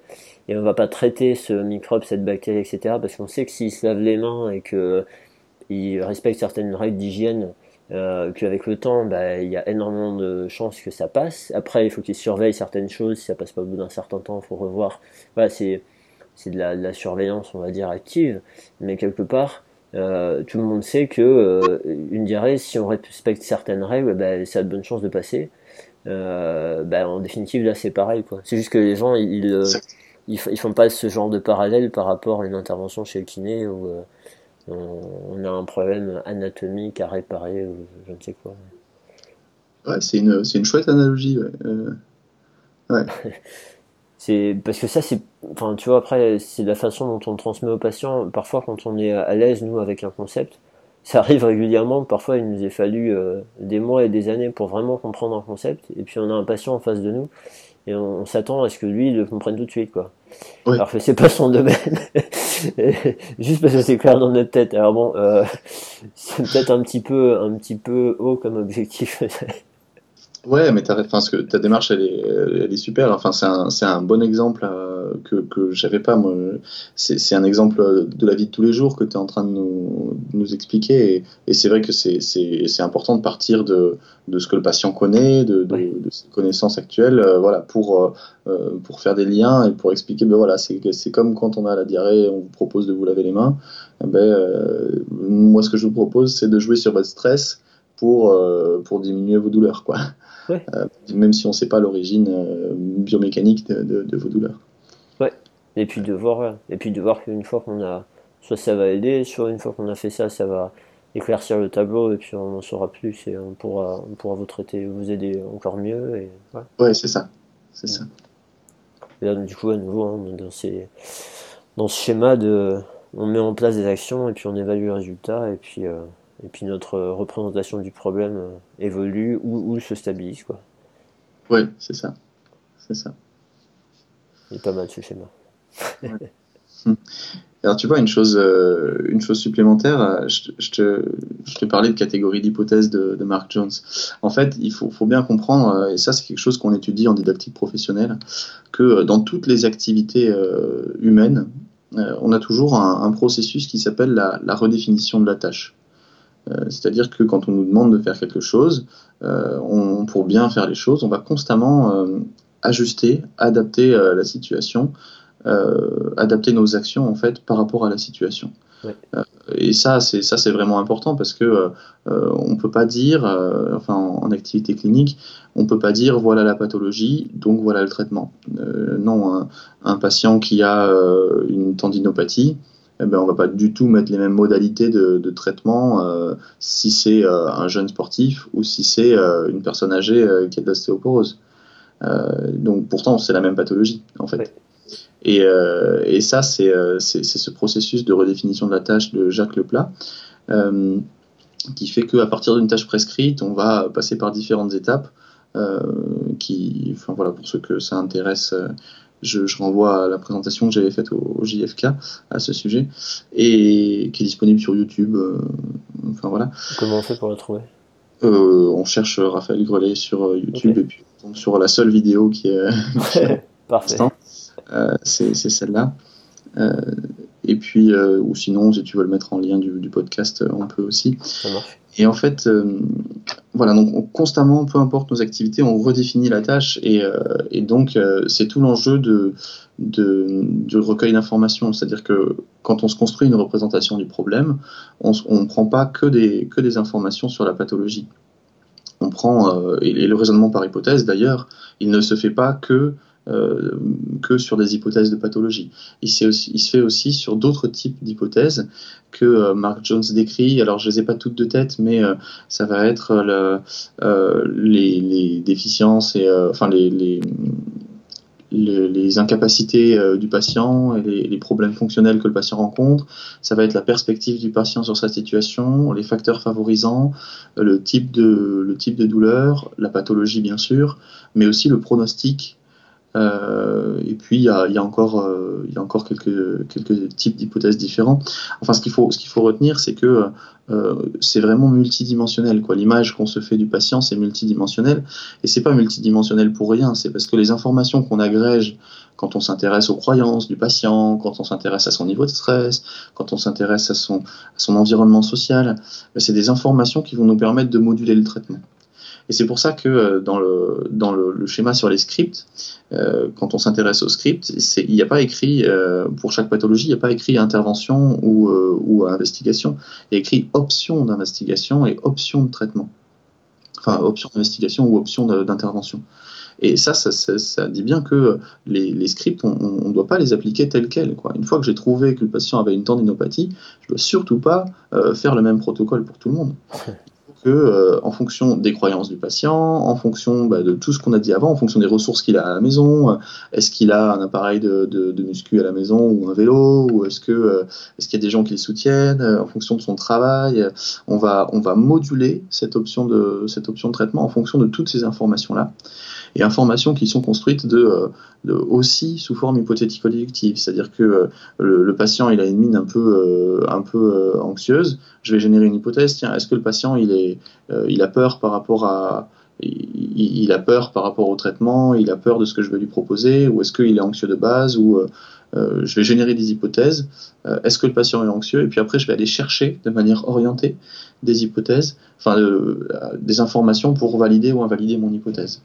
Et donc, voilà, notre, notre représentation dynamique du problème se construit comme ça, dans cet aspect multidimensionnel.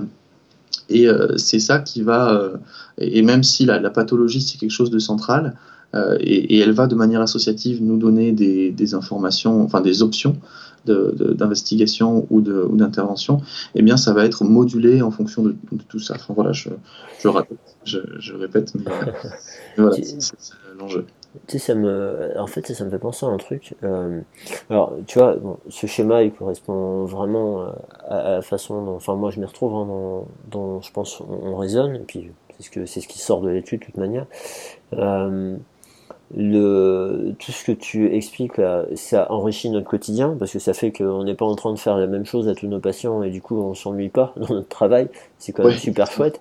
Euh, maintenant, moi je serais, je suis intéressé de voir l'expérience que tu en as toi avec des étudiants parce que euh, en définitive, quand c'est nouveau pour toi toutes ces choses-là, hein, euh, tu sais, parfois ça sécurise les, les personnes sur un nouveau concept d'avoir une petite recette à appliquer à mettre en place.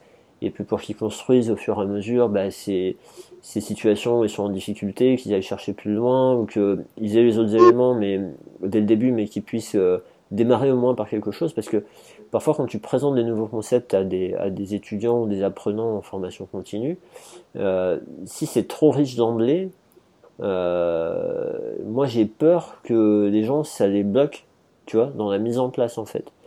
Et euh, qu'est-ce que tu as comme, expérience par rapport à tes étudiants, tu vois, de cette richesse là, de, de variation qu'on peut avoir avec nos différents patients Elle est très séduisante quand on pratique, parce qu'encore une fois, ça rend notre métier euh, passionnant et on s'ennuie pas euh, un jour après l'autre. Mais un étudiant, lui, quand il prend ça dans la tête, comment il réagit en fait? Ça dépend comment on le fait. Oui, j'imagine. Mais pour moi, il faut leur faire vivre D'accord. Et euh, il faut leur faire vivre très clairement, et, c'est quelque chose qui est évident pour eux.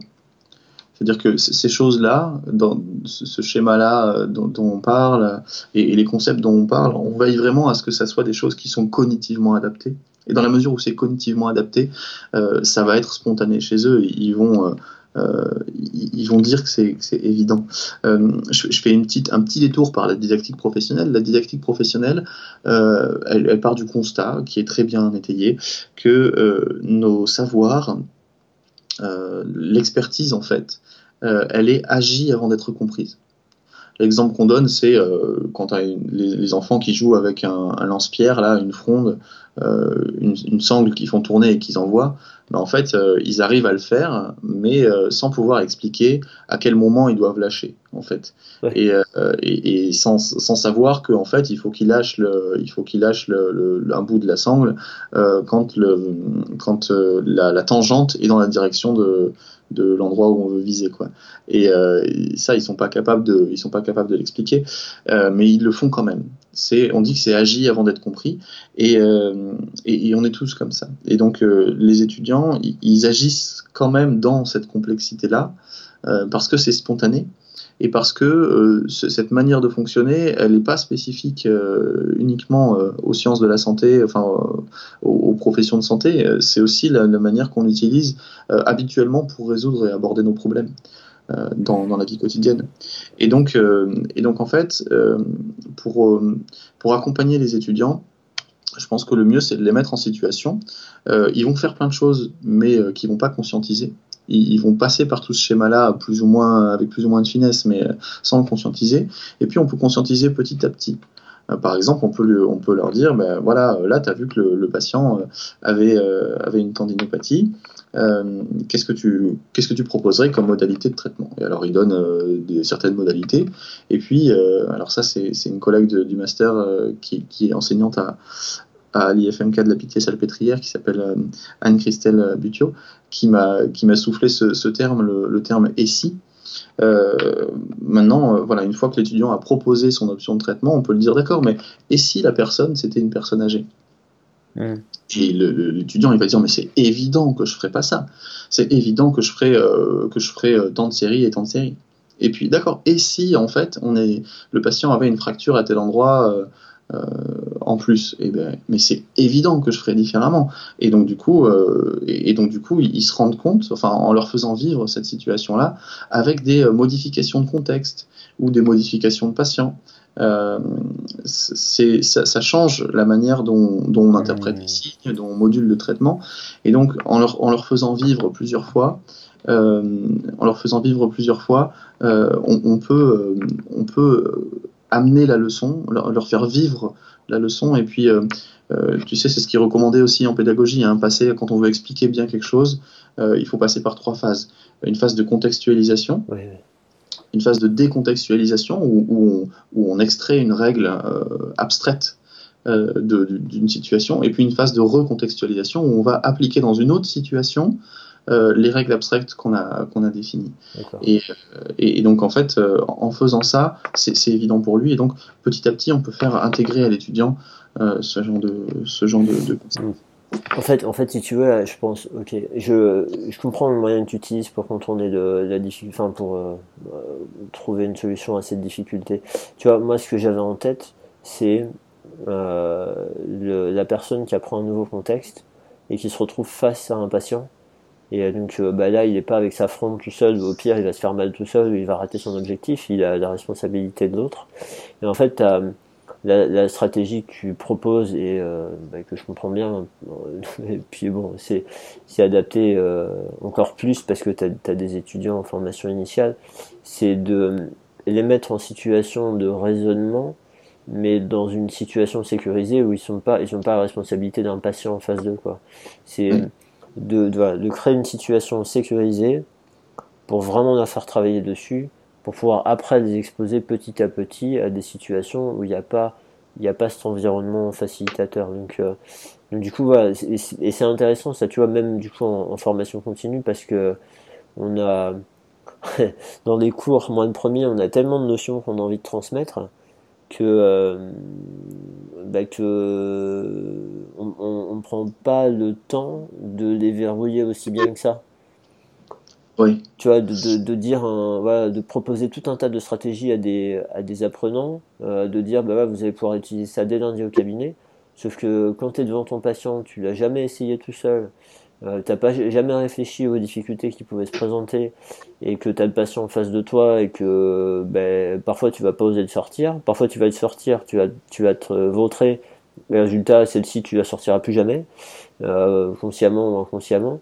Et euh, tout ce processus là de tout ce processus de leur faire travailler leur raisonnement dans une situation sécurisée où ils s'exposent pas à ces, à ces risques-là, seulement entre guillemets le jugement euh, entre gros guillemets de l'enseignement l'enseignant bienveillant, on va dire, c'est euh, ok, c'est une bonne solution, je pense. Ouais, c'est ça. C'est ça, effectivement, il y a cette notion de. Enfin, c'est vrai que c'est une problématique pédagogique ce que tu es en train de, décrire, hein. euh, de se dire, moi je sais des choses, j'ai envie de le faire apprendre euh, à l'autre, et donc du coup j'ai envie de lui donner mes conclusions parce que j'ai trouvé des choses trop géniales. Mais en fait, euh, une information, c'est pas un truc qui se, qui se donne comme ça, c'est un truc qui se reconstruit dans la, dans la tête de l'apprenant, et donc du coup il faut essayer de lui de le faire passer par les étapes par lesquelles nous-mêmes on est passé euh, ou des étapes similaires du moins pour que ça se construise, pour que ça fasse des liens et euh, que ça soit des connaissances qui sont euh, liées aux autres, quoi, des connaissances qui sont mobilisables en situation, des connaissances qui sont vivantes. et pas des connaissances inertes. Ça, c'est un vrai terme décrit en sciences de l'éduc. Hein. Les connaissances inertes, c'est c'est vraiment le, truc. je suis capable de répondre à un QCM, mais dès que je suis face à un patient, je sais plus rien faire. Et, et, donc, du coup, il y a cette notion d'intégration des connaissances. Mmh et, euh, et c'est tout l'enjeu dans, maintenant dans les nouvelles maquettes des, des, activités d'intégration, des unités d'intégration. Et euh, c'est tout l'enjeu d'activités comme les patients simulés, comme euh, les tests par concordance de script ou, ou, ou autres, ou du débriefing avec les, avec les étudiants.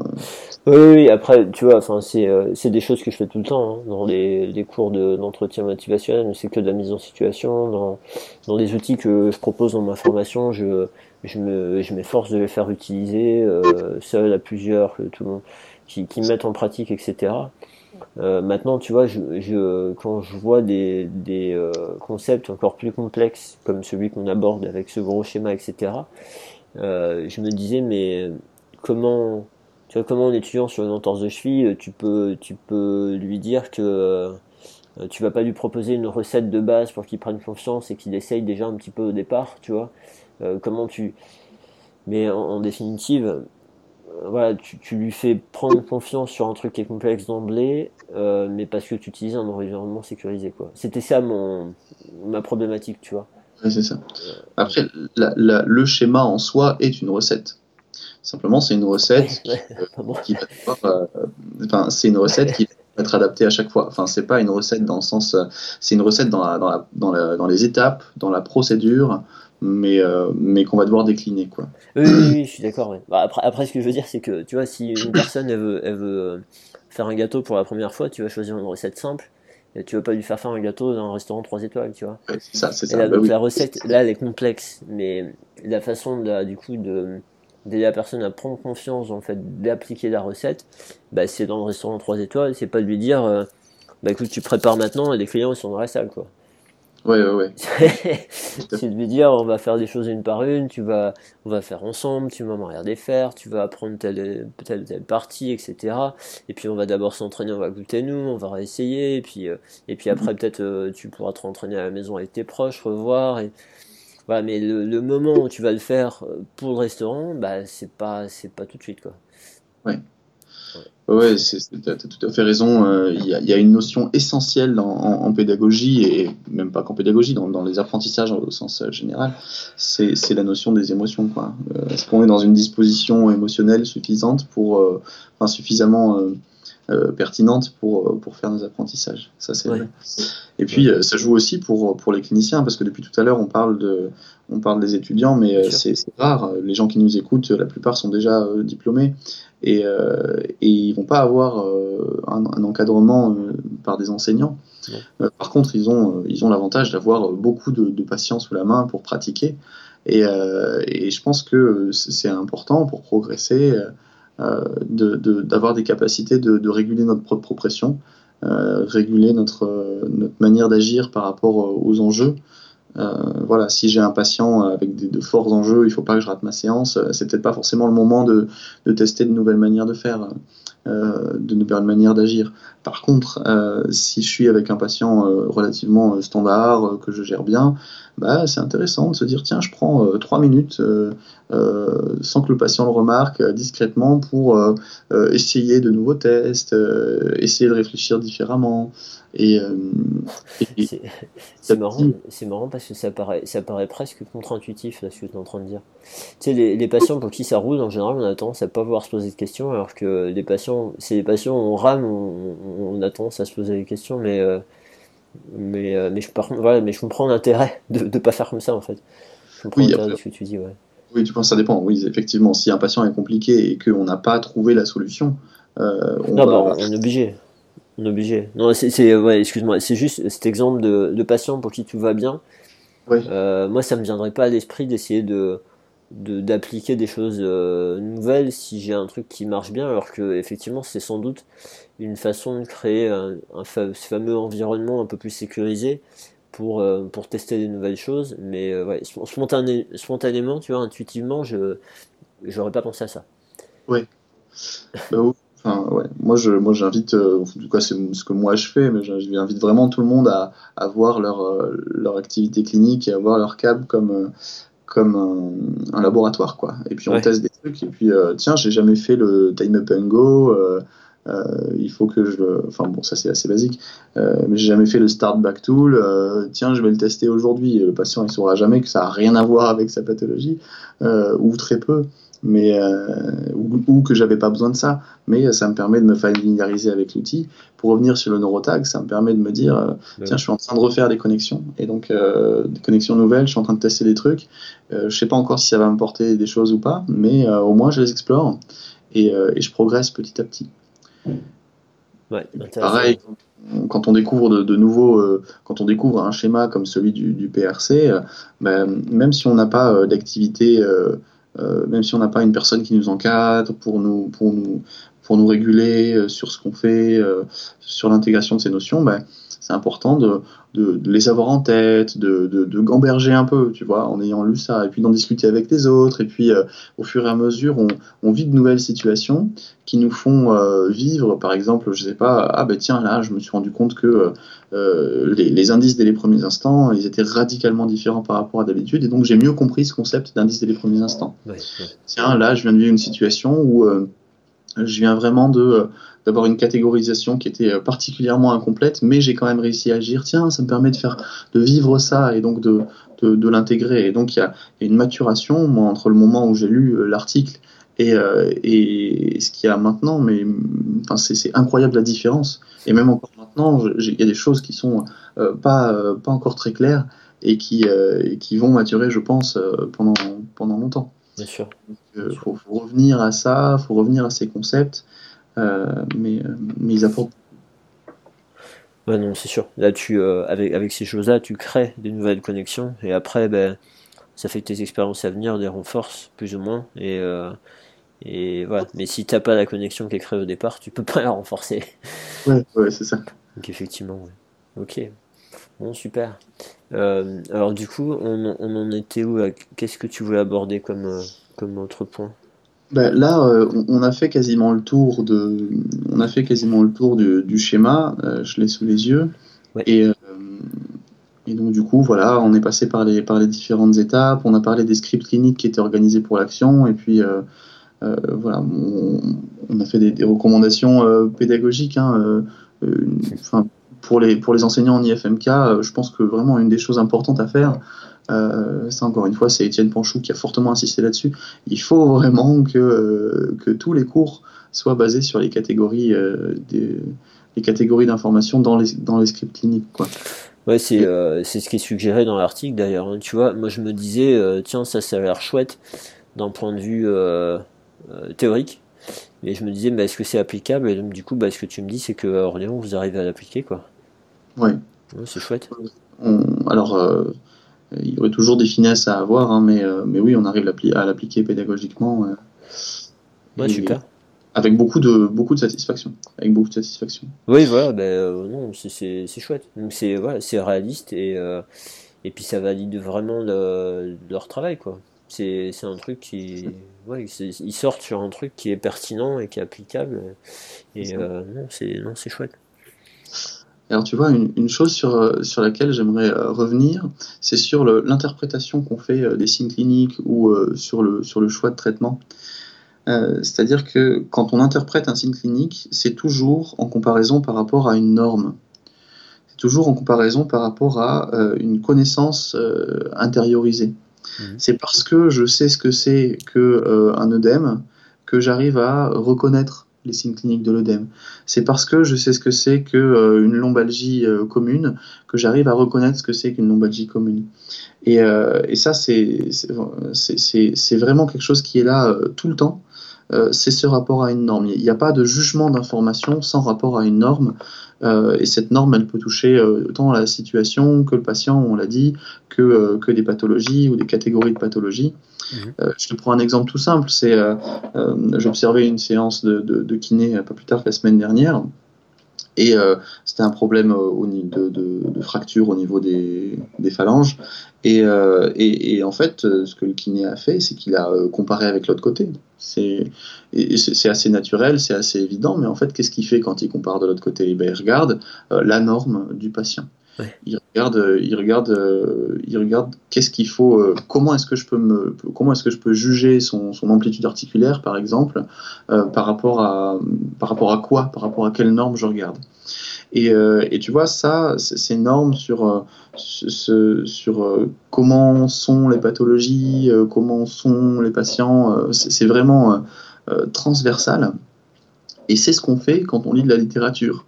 Par exemple, quand je, lis des choses sur la, douleur chronique, par exemple, je, modifie mes, propres normes à l'intérieur de ma tête. Je suis en train d'organiser mes connaissances pour, l'action. Euh, et, je, les module en fait. Et c'est ce qui me permet ensuite de, de savoir euh, comment interpréter mes, mes informations. Et, je pense que, euh, je pense que le BP, le, tournant de l'EBP qui a été pris par notre profession, il, s'est essentiellement, il, est, il est essentiellement passé par là. Moi, je ne crois pas trop à l'EBP tel qu'elle nous est proposée parfois par certains par certains euh, modèles, par certains médecins qui disent ben voilà, on, identifie que le patient il a euh, ce problème-là. Ensuite, on va lui lister toutes les pathologies euh, disponibles et puis lui laisser le choix entre ce qui est ce que lui il préfère. Les solutions de traitement, tu veux dire? Les solutions de traitement, oui, c'est ça. Ouais, j'ai peut-être pas dit le bon mot. Et j'ai dit quoi? Les pathologies. Tu as dit, on va lui lister toutes les pathologies disponibles. Excuse-moi, les options de traitement. Et, euh, et, donc, euh, voilà, il va choisir avec nous. Moi, je crois pas trop à ça. Je crois vraiment que, que le BP, dans. Le BP, ça, va agir fondamentalement sur nos, nos normes de référence qu'on a intériorisées, qu'on a dans nos têtes, et, euh, et, que ça va agir sur notre pratique, mais indirectement. De manière très efficace, mais, mais indirectement. Quoi. Ouais, enfin, ouais. Alors, si tu permets, là, les, les personnes qui euh, vont analyser le concept de, de, de pratique fondée sur l'épreuve euh, de cette manière-là, c'est juste qu'ils n'ont pas compris. c'est juste qu'ils n'ont pas compris, parce que c'est euh, c'est souvent que cette idée ressort dans le sens, en prenant en compte les préférences du patient, mais prendre en compte les préférences du patient, ça ne veut pas dire qu'il faut faire ce que le patient demande.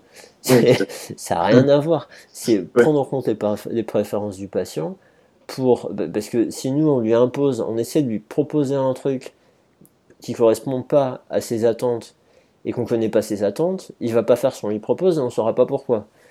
Et à un moment donné, juste de faire ressortir ces attentes-là ou ces préférences-là, d'en avoir conscience, de voir si c'est quelque chose qui est compatible avec ce que nous on pense être le mieux pour lui, de se mettre d'accord dessus, et soit on se met d'accord qu'on n'est pas d'accord, soit on arrive à se mettre d'accord et à travailler ses croyances, ses attentes, ses préférences, etc. Parce que, en fait, nous on a une expertise, et si le patient vient nous voir, euh, on parle de pratique patient centrée. De, de, pratique patient centrée, c'est pas c'est pas dire on va faire tout ce que veut le patient.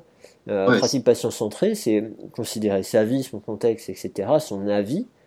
Mais le patient, il vient chercher euh, de l'expertise.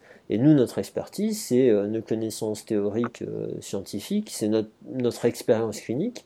Et à un moment donné, de, de, de, faire partager ça avec le patient, alors il y a des façons de faire, hein, mais de partager ça avec le patient euh, en lui proposant, voilà, d'après mon expérience clinique, euh, dans des cas comme ça, comme le vôtre, euh, en mettant ça en place, c'est ça qui s'est passé, qu'est-ce que vous en pensez, d'après ce que dit la science, etc. Et, et voir, et, voilà, les préférences du patient, elles peuvent changer. Après, après bon, bien sûr, si les préférences du patient ne changent pas et que ça va pas dans le sens qu'on veut, bah, ça peut être frustrant, mais c'est la vie et, et on peut être d'accord qu'on ne sera pas d'accord. Mais, ce concept-là de, de, y y a, en fait, le problème, c'est qu'il y a certaines études qui ont montré que, euh, par exemple, euh, une personne qui a un problème d'épaule et, euh, qui pense que la, la, kiné peut pas l'aider, il a de moins bons résultats avec la kiné. du coup, on pense que bah, les gens à qui on demande bah, est-ce que vous pensez que la kiné peut vous aider, s'il dit non, il faut l'envoyer en chirurgie. Mais c'est n'importe quoi. C'est juste qu'à un moment donné, il faut arriver à, travailler ce, sujet-là. Et, sans doute que dans des études, euh, ces études qui ont été conduites à grande échelle, une étude à laquelle je pense, euh, euh, qui a été conduite par Rachel Chester, en fait, à grande échelle, bah, ils ne sont pas assurés de la formation des praticiens pour être capables d'aborder ces thèmes-là, parce que malheureusement, on n'est pas, enfin moi à mon époque, on n'était pas du tout formé à prendre en compte ces domaines-là. Donc euh, c'est euh, ouais, un, un, peu c'est un peu triste. Il y a des gens qui résistent au concept BP euh, beaucoup parce qu'ils ne le comprennent pas. Et il y a des gens qui le qui l'adoptent en pensant qu'ils adoptent un truc qui ressemble à de la science dure de la formule c'est ça et puis il faut la suivre et donc soit ils vont imposer un traitement parce que c'est le meilleur traitement pour un groupe de patients, mais qui ne dit pas que c'est le meilleur traitement pour le patient en face de nous, mais enfin c'est pas grave. C'est le meilleur traitement pour un groupe de patients par rapport à un autre traitement pour un autre groupe de patients à peu près similaire. Euh, et qui vont tout imposer et, euh, et qui disent bah c'est comme ça et bon bah, ça ne marche pas toujours. Soit ils vont dire bah non euh, l'important c'est les préférences du patient et ils vont faire ce que suit le patient. Mais c'est. Ouais, moi je vois pas ça comme ça. Ouais, bah c'est Michel Géda là, qui a, dans un article euh, dans Kiné la Revue qui, qui, parlait des termes euh, dogmatite, scientite et, euh, et populite. Tu sais, c'est les ah trois dérives possibles. Si, euh, comme le BP c'est un trépied, si on se centre trop sur un des trois, un des trois ben c'est des dérives en soi. Donc, dogmatite, scientite et, et, et populite. Eh oui. Et, les, les, pour moi, le, modèle EBP, euh, je, je, je n'y trouve aucune critique euh, de fond euh, possible. Et, les seules critiques euh, que, je, que je vois et qui sont valables, c'est parce qu'elles se basent sur une conception erronée et, elles s'opposent à une dérive de l'EBP et pas à l'EBP oui. Oui, c'est sûr, c'est sûr. Ah bah après, voilà. pour appliquer un concept, il faut l'avoir bien compris. Et, malheureusement, parfois, les, les, gens font pas ça non plus de façon de façon mal intentionnée. Hein. Il y a des personnes qui, euh, à qui on a offert une compréhension qui est limitée et ils, ils, pensent bien faire, ils font de leur mieux dans ce sens-là. Et bah, c'est souvent les, personnes à blâmer, c'est pas c'est pas ceux qui appliquent, c'est c'est plus la façon dont on leur a présenté, enseigné le truc. Ça, c'est un grand malheur de, la science, c'est que euh, ça, c'est un philosophe des sciences qui s'appelle Gaston Bachelard qui, euh, qui, insistait beaucoup là-dessus dans son bouquin sur qui s'appelle, je crois, le, Nouvel Esprit Scientifique. C'est euh, de manière générale, la science se construit en, opposition avec, des, avec des choses évidentes en fait. Lui, il dit la science se positionne en, rupture avec le sens commun. Parce qu'on a des préjugés, on a des idées déjà toutes faites, et, et, ce que nous montre la science, souvent, c'est des choses soit extrêmement évidentes, soit totalement contre-intuitives. Euh, je te donne un exemple, euh, le fait que euh, la Terre soit ronde. Mm-hmm. on le sait parce que on, a eu des informations là-dessus, mais enfin nous on l'a jamais vu quoi. Tu vois, nous on sort dans la rue et on voit la Terre elle est plate quoi. Est-ce que la, matière est constituée à 99,9% de, de, vide? C'est pas du tout évident. Euh, c'est euh, si on n'a pas si on n'a pas des expériences pour mettre en avant ça euh, voilà. Le fait que l'air ça soit de la matière est-ce que c'est évident? On sent rien on sent pas l'air. On n'imagine pas que c'est des molécules et que c'est exactement de la même manière que bah la, table tu vois. Et puis de la même manière c'est pas évident de se dire j'ai une lombalgie j'ai mal j'ai un mal de chien et une douleur sciatique avec des fourmillements et une perte de force et ben, il faut que j'aille marcher Ouais. Euh, pourtant, c'est la meilleure chose à faire, mais c'est complètement contre-intuitif. Et, euh, et, donc, euh, je pense qu'il y a aussi une, une part des, des, résistances à l'application de l'EBP qui est liée à cette chose qui, qui est très forte, c'est que la, la, la, science est souvent en rupture avec le, le, sens commun, et que du coup, pour être en rupture avec le sens commun, il faut mettre en place des méthodes pour faire un pas de côté par rapport à nos propres croyances, par rapport à nos propres affects, par rapport à ce qui semble évident. Euh, prendre en compte tous les biais, et là on obtient des informations euh, euh, fiables. Ouais, l'intérêt de la méthode scientifique, quoi. C'est contre-intuitif. Ah ben, oui, oui. Mais bon, après, histoire de vérifier, c'est sûr, c'est sûr. C'est sûr, quand tu prends une carotte et tu la tapes sur un truc, tu te dis pas qu'il y a une bonne proportion dedans qui est de l'eau, quoi. oui, oui. c'est pas possible. Mais bon, c'est, non, c'est clair. Ok, bon, euh, c'est intéressant tous ces concepts. Hein. Encore une fois, je, je, te fais partir dans tous les sens, mais bon, c'est comme ça. Ouais. Euh, du coup, là, on... est-ce qu'il y a d'autres d'autres points que tu voulais tu voulais aborder? Euh, Là, je pense qu'on a fait un tour assez assez complet sur sur le sujet, et donc on pourrait hein, on pourrait rentrer dans, les détails, euh, ça vraiment, il n'y a aucun souci. Mais, euh, mais je, pense que d'un point de vue cohérence euh, par rapport aux auditeurs, on, a dit, on a dit l'essentiel. Et, et, ça prendrait trop de temps à explorer. Peut-être une, dernière chose, c'est vraiment essayer de valoriser cette, cette méthode en sciences humaines, parce que c'est vraiment des méthodes qui sont ancrées sur le terrain. C'est vraiment des méthodes qui sont ancrées sur le terrain, et comme elles observent le terrain et qu'elles fondent la théorie sur le terrain, euh, on est de base euh, confronté à des choses qui sont euh, cognitivement adaptées, ou du moins beaucoup plus volontiers cognitivement adaptées. Parce que tu, n'observes, tu ne peux observer que des choses qui ont été intégrées, donc qui, sont cohérentes avec la, réalité du terrain. Et donc du coup, ça, je pense que c'est vraiment quelque chose à comprendre. Souvent, il y a ce regard un peu hautain vis-à-vis des, sciences humaines et sociales, euh, parce que euh, elles sont subjectives. Euh, oui, elles sont plus subjectives que les sciences expérimentales, que la plupart des sciences expérimentales, mais en même temps, il n'y a aucun autre moyen d'observer ces choses-là que par ces, ces méthodes-là. Alors il faut accepter cette subjectivité.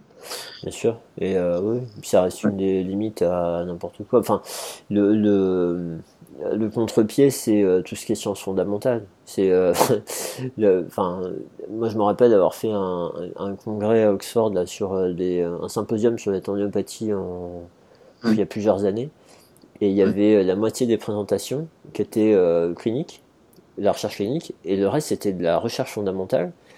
Mais franchement, moi, en tant que euh, praticien, j'ai rien compris et j'ai pas compris l'intérêt et je me suis dit, mais, mais, mais, mais à quoi ça sert leur machin là? Et, en, définitive, bien sûr, c'est un rôle à jouer, c'est important, mais d'autres extrêmes, bah c'est ça, c'est qu'est-ce qui se passe dans la vie réelle, et on, a besoin de tout ça en fait, on a besoin de ce, cette largesse de champ euh, pour, euh, pour avoir des choses euh, et pour pas tomber dans, dans ce fameux problème de on n'a pas trop encore, mais je sais pas comment ça va évoluer, mais on n'a pas trop ce problème de en kiné d'universitaires qui sont sur une autre planète et, et de praticiens qui sont bah, sur une planète différente. Quoi.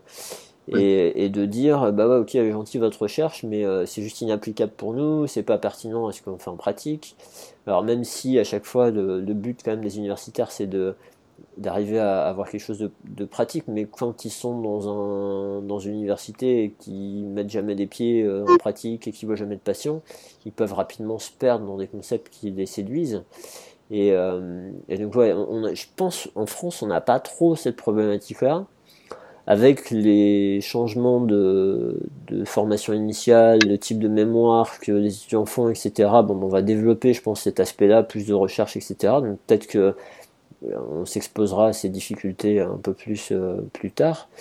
Mais, euh, mais comme tu dis, il faut cette ces recherches en, en, méthodologie, qualitative en sciences humaines, tout ça, elles nous apportent un pendant qui est important et euh, qui permet d'avoir cette richesse en termes de, données scientifiques. Quoi.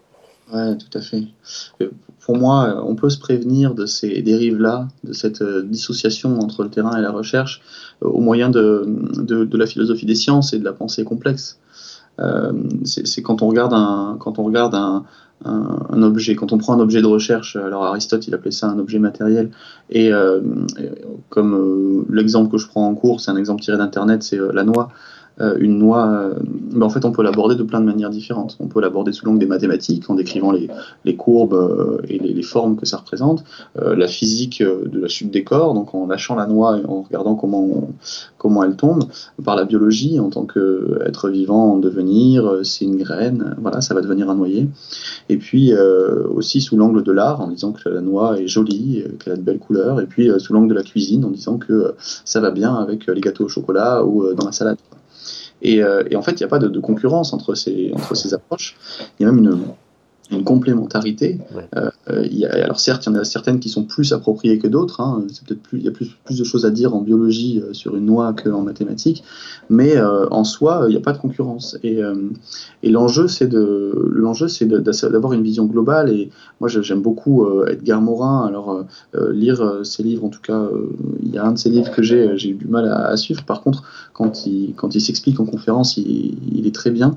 moi, il y a une conférence sur Internet, sur YouTube, qui s'appelle Edgar Morin à l'USI, USI, euh, qui, euh, qui est super et qui explique bien comment est-ce qu'on peut, euh, qui explique bien que la science, quand elle veut étudier un objet, elle est obligée de de le circonscrire, elle est obligée de l'isoler de, son environnement.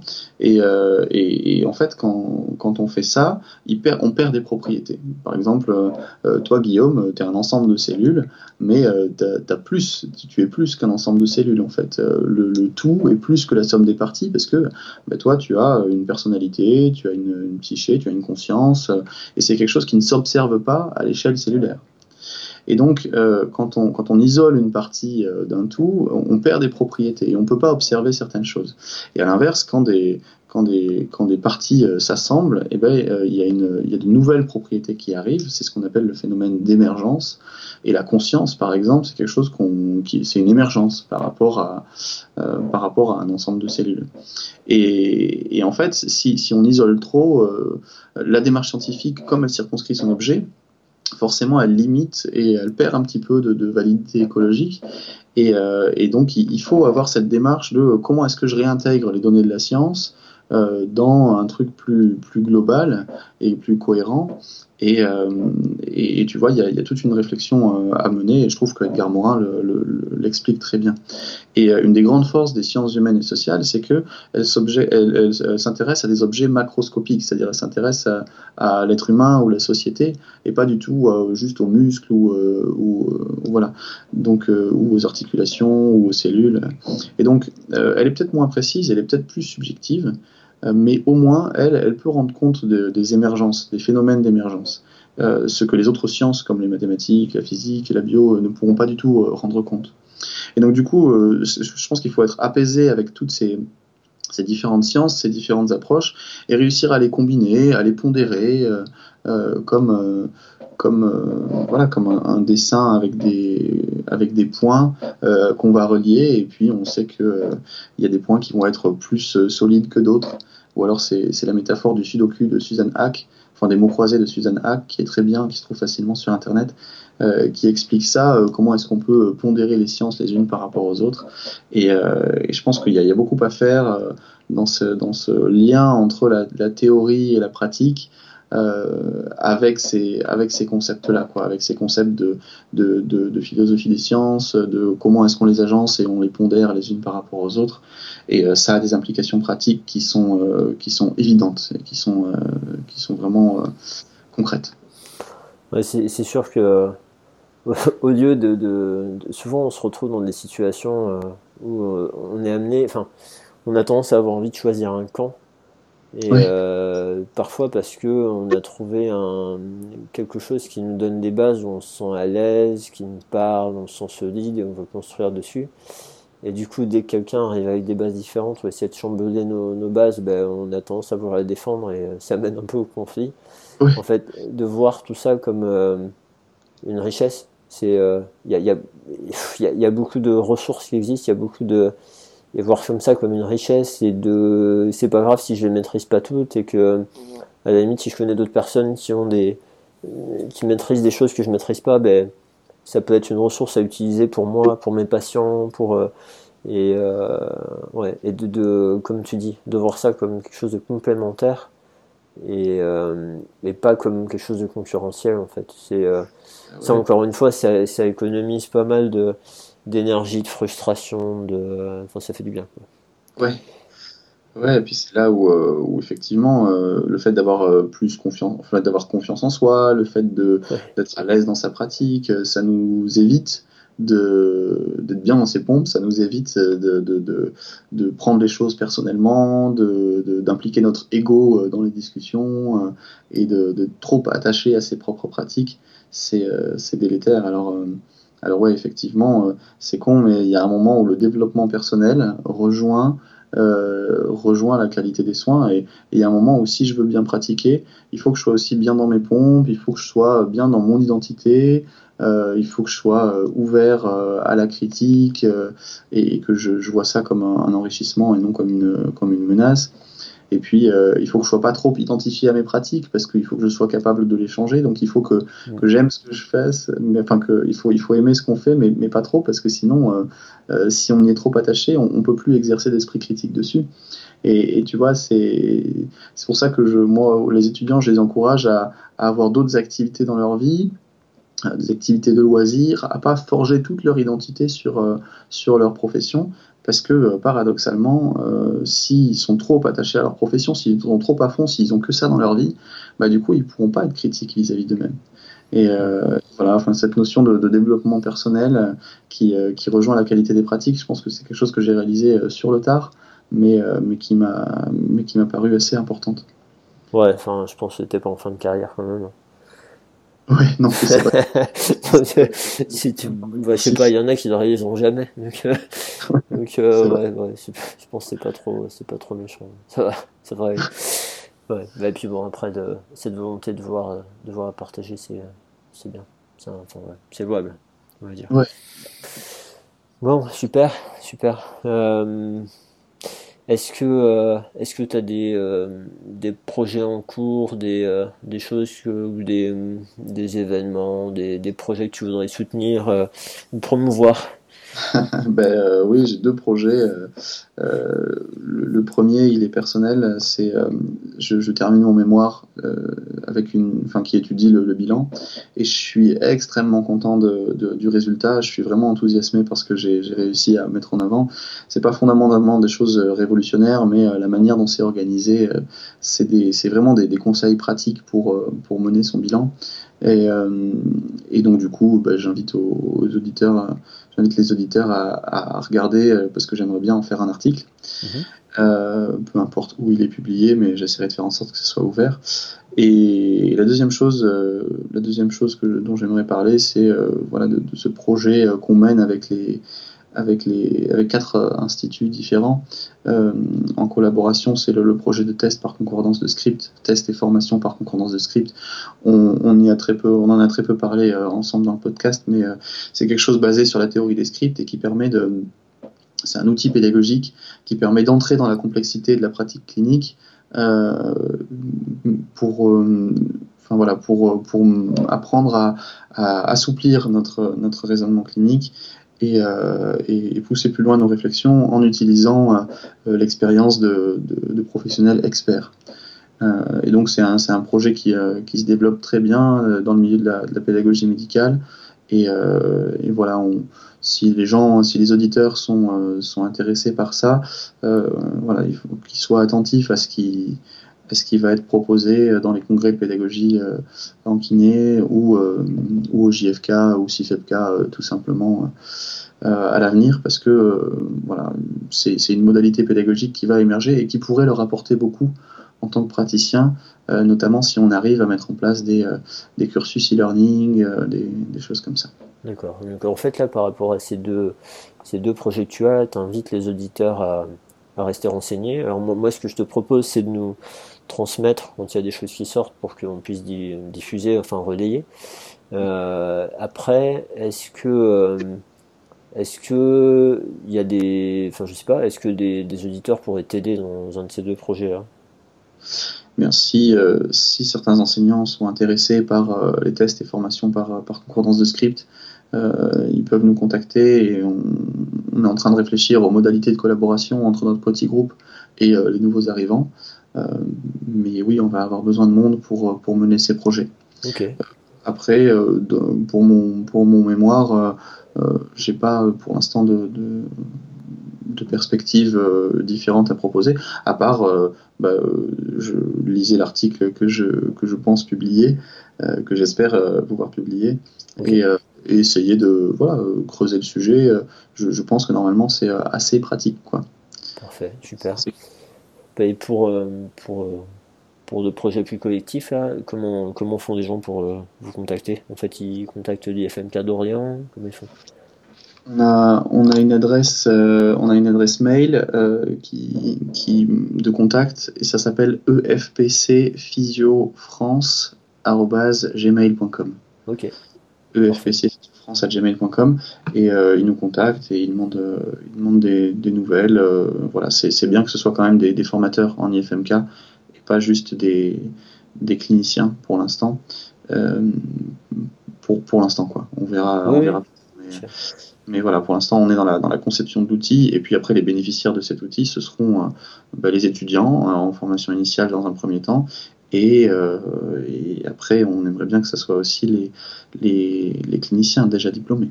Oui, il y a différentes phases à respecter. Hein, d'un outil ludique et intéressant pour, pour, pour s'améliorer tout en restant concret. Quoi. Ok, bon, mais parfait. Bah écoute, il me reste à, à te remercier pour, pour ton temps. C'est euh, plaisir. Quand, euh, comme on a démarré tôt, bah, c'est bon, la journée est pas, est pas foutue, on a encore le temps de faire d'autres trucs, donc ça va.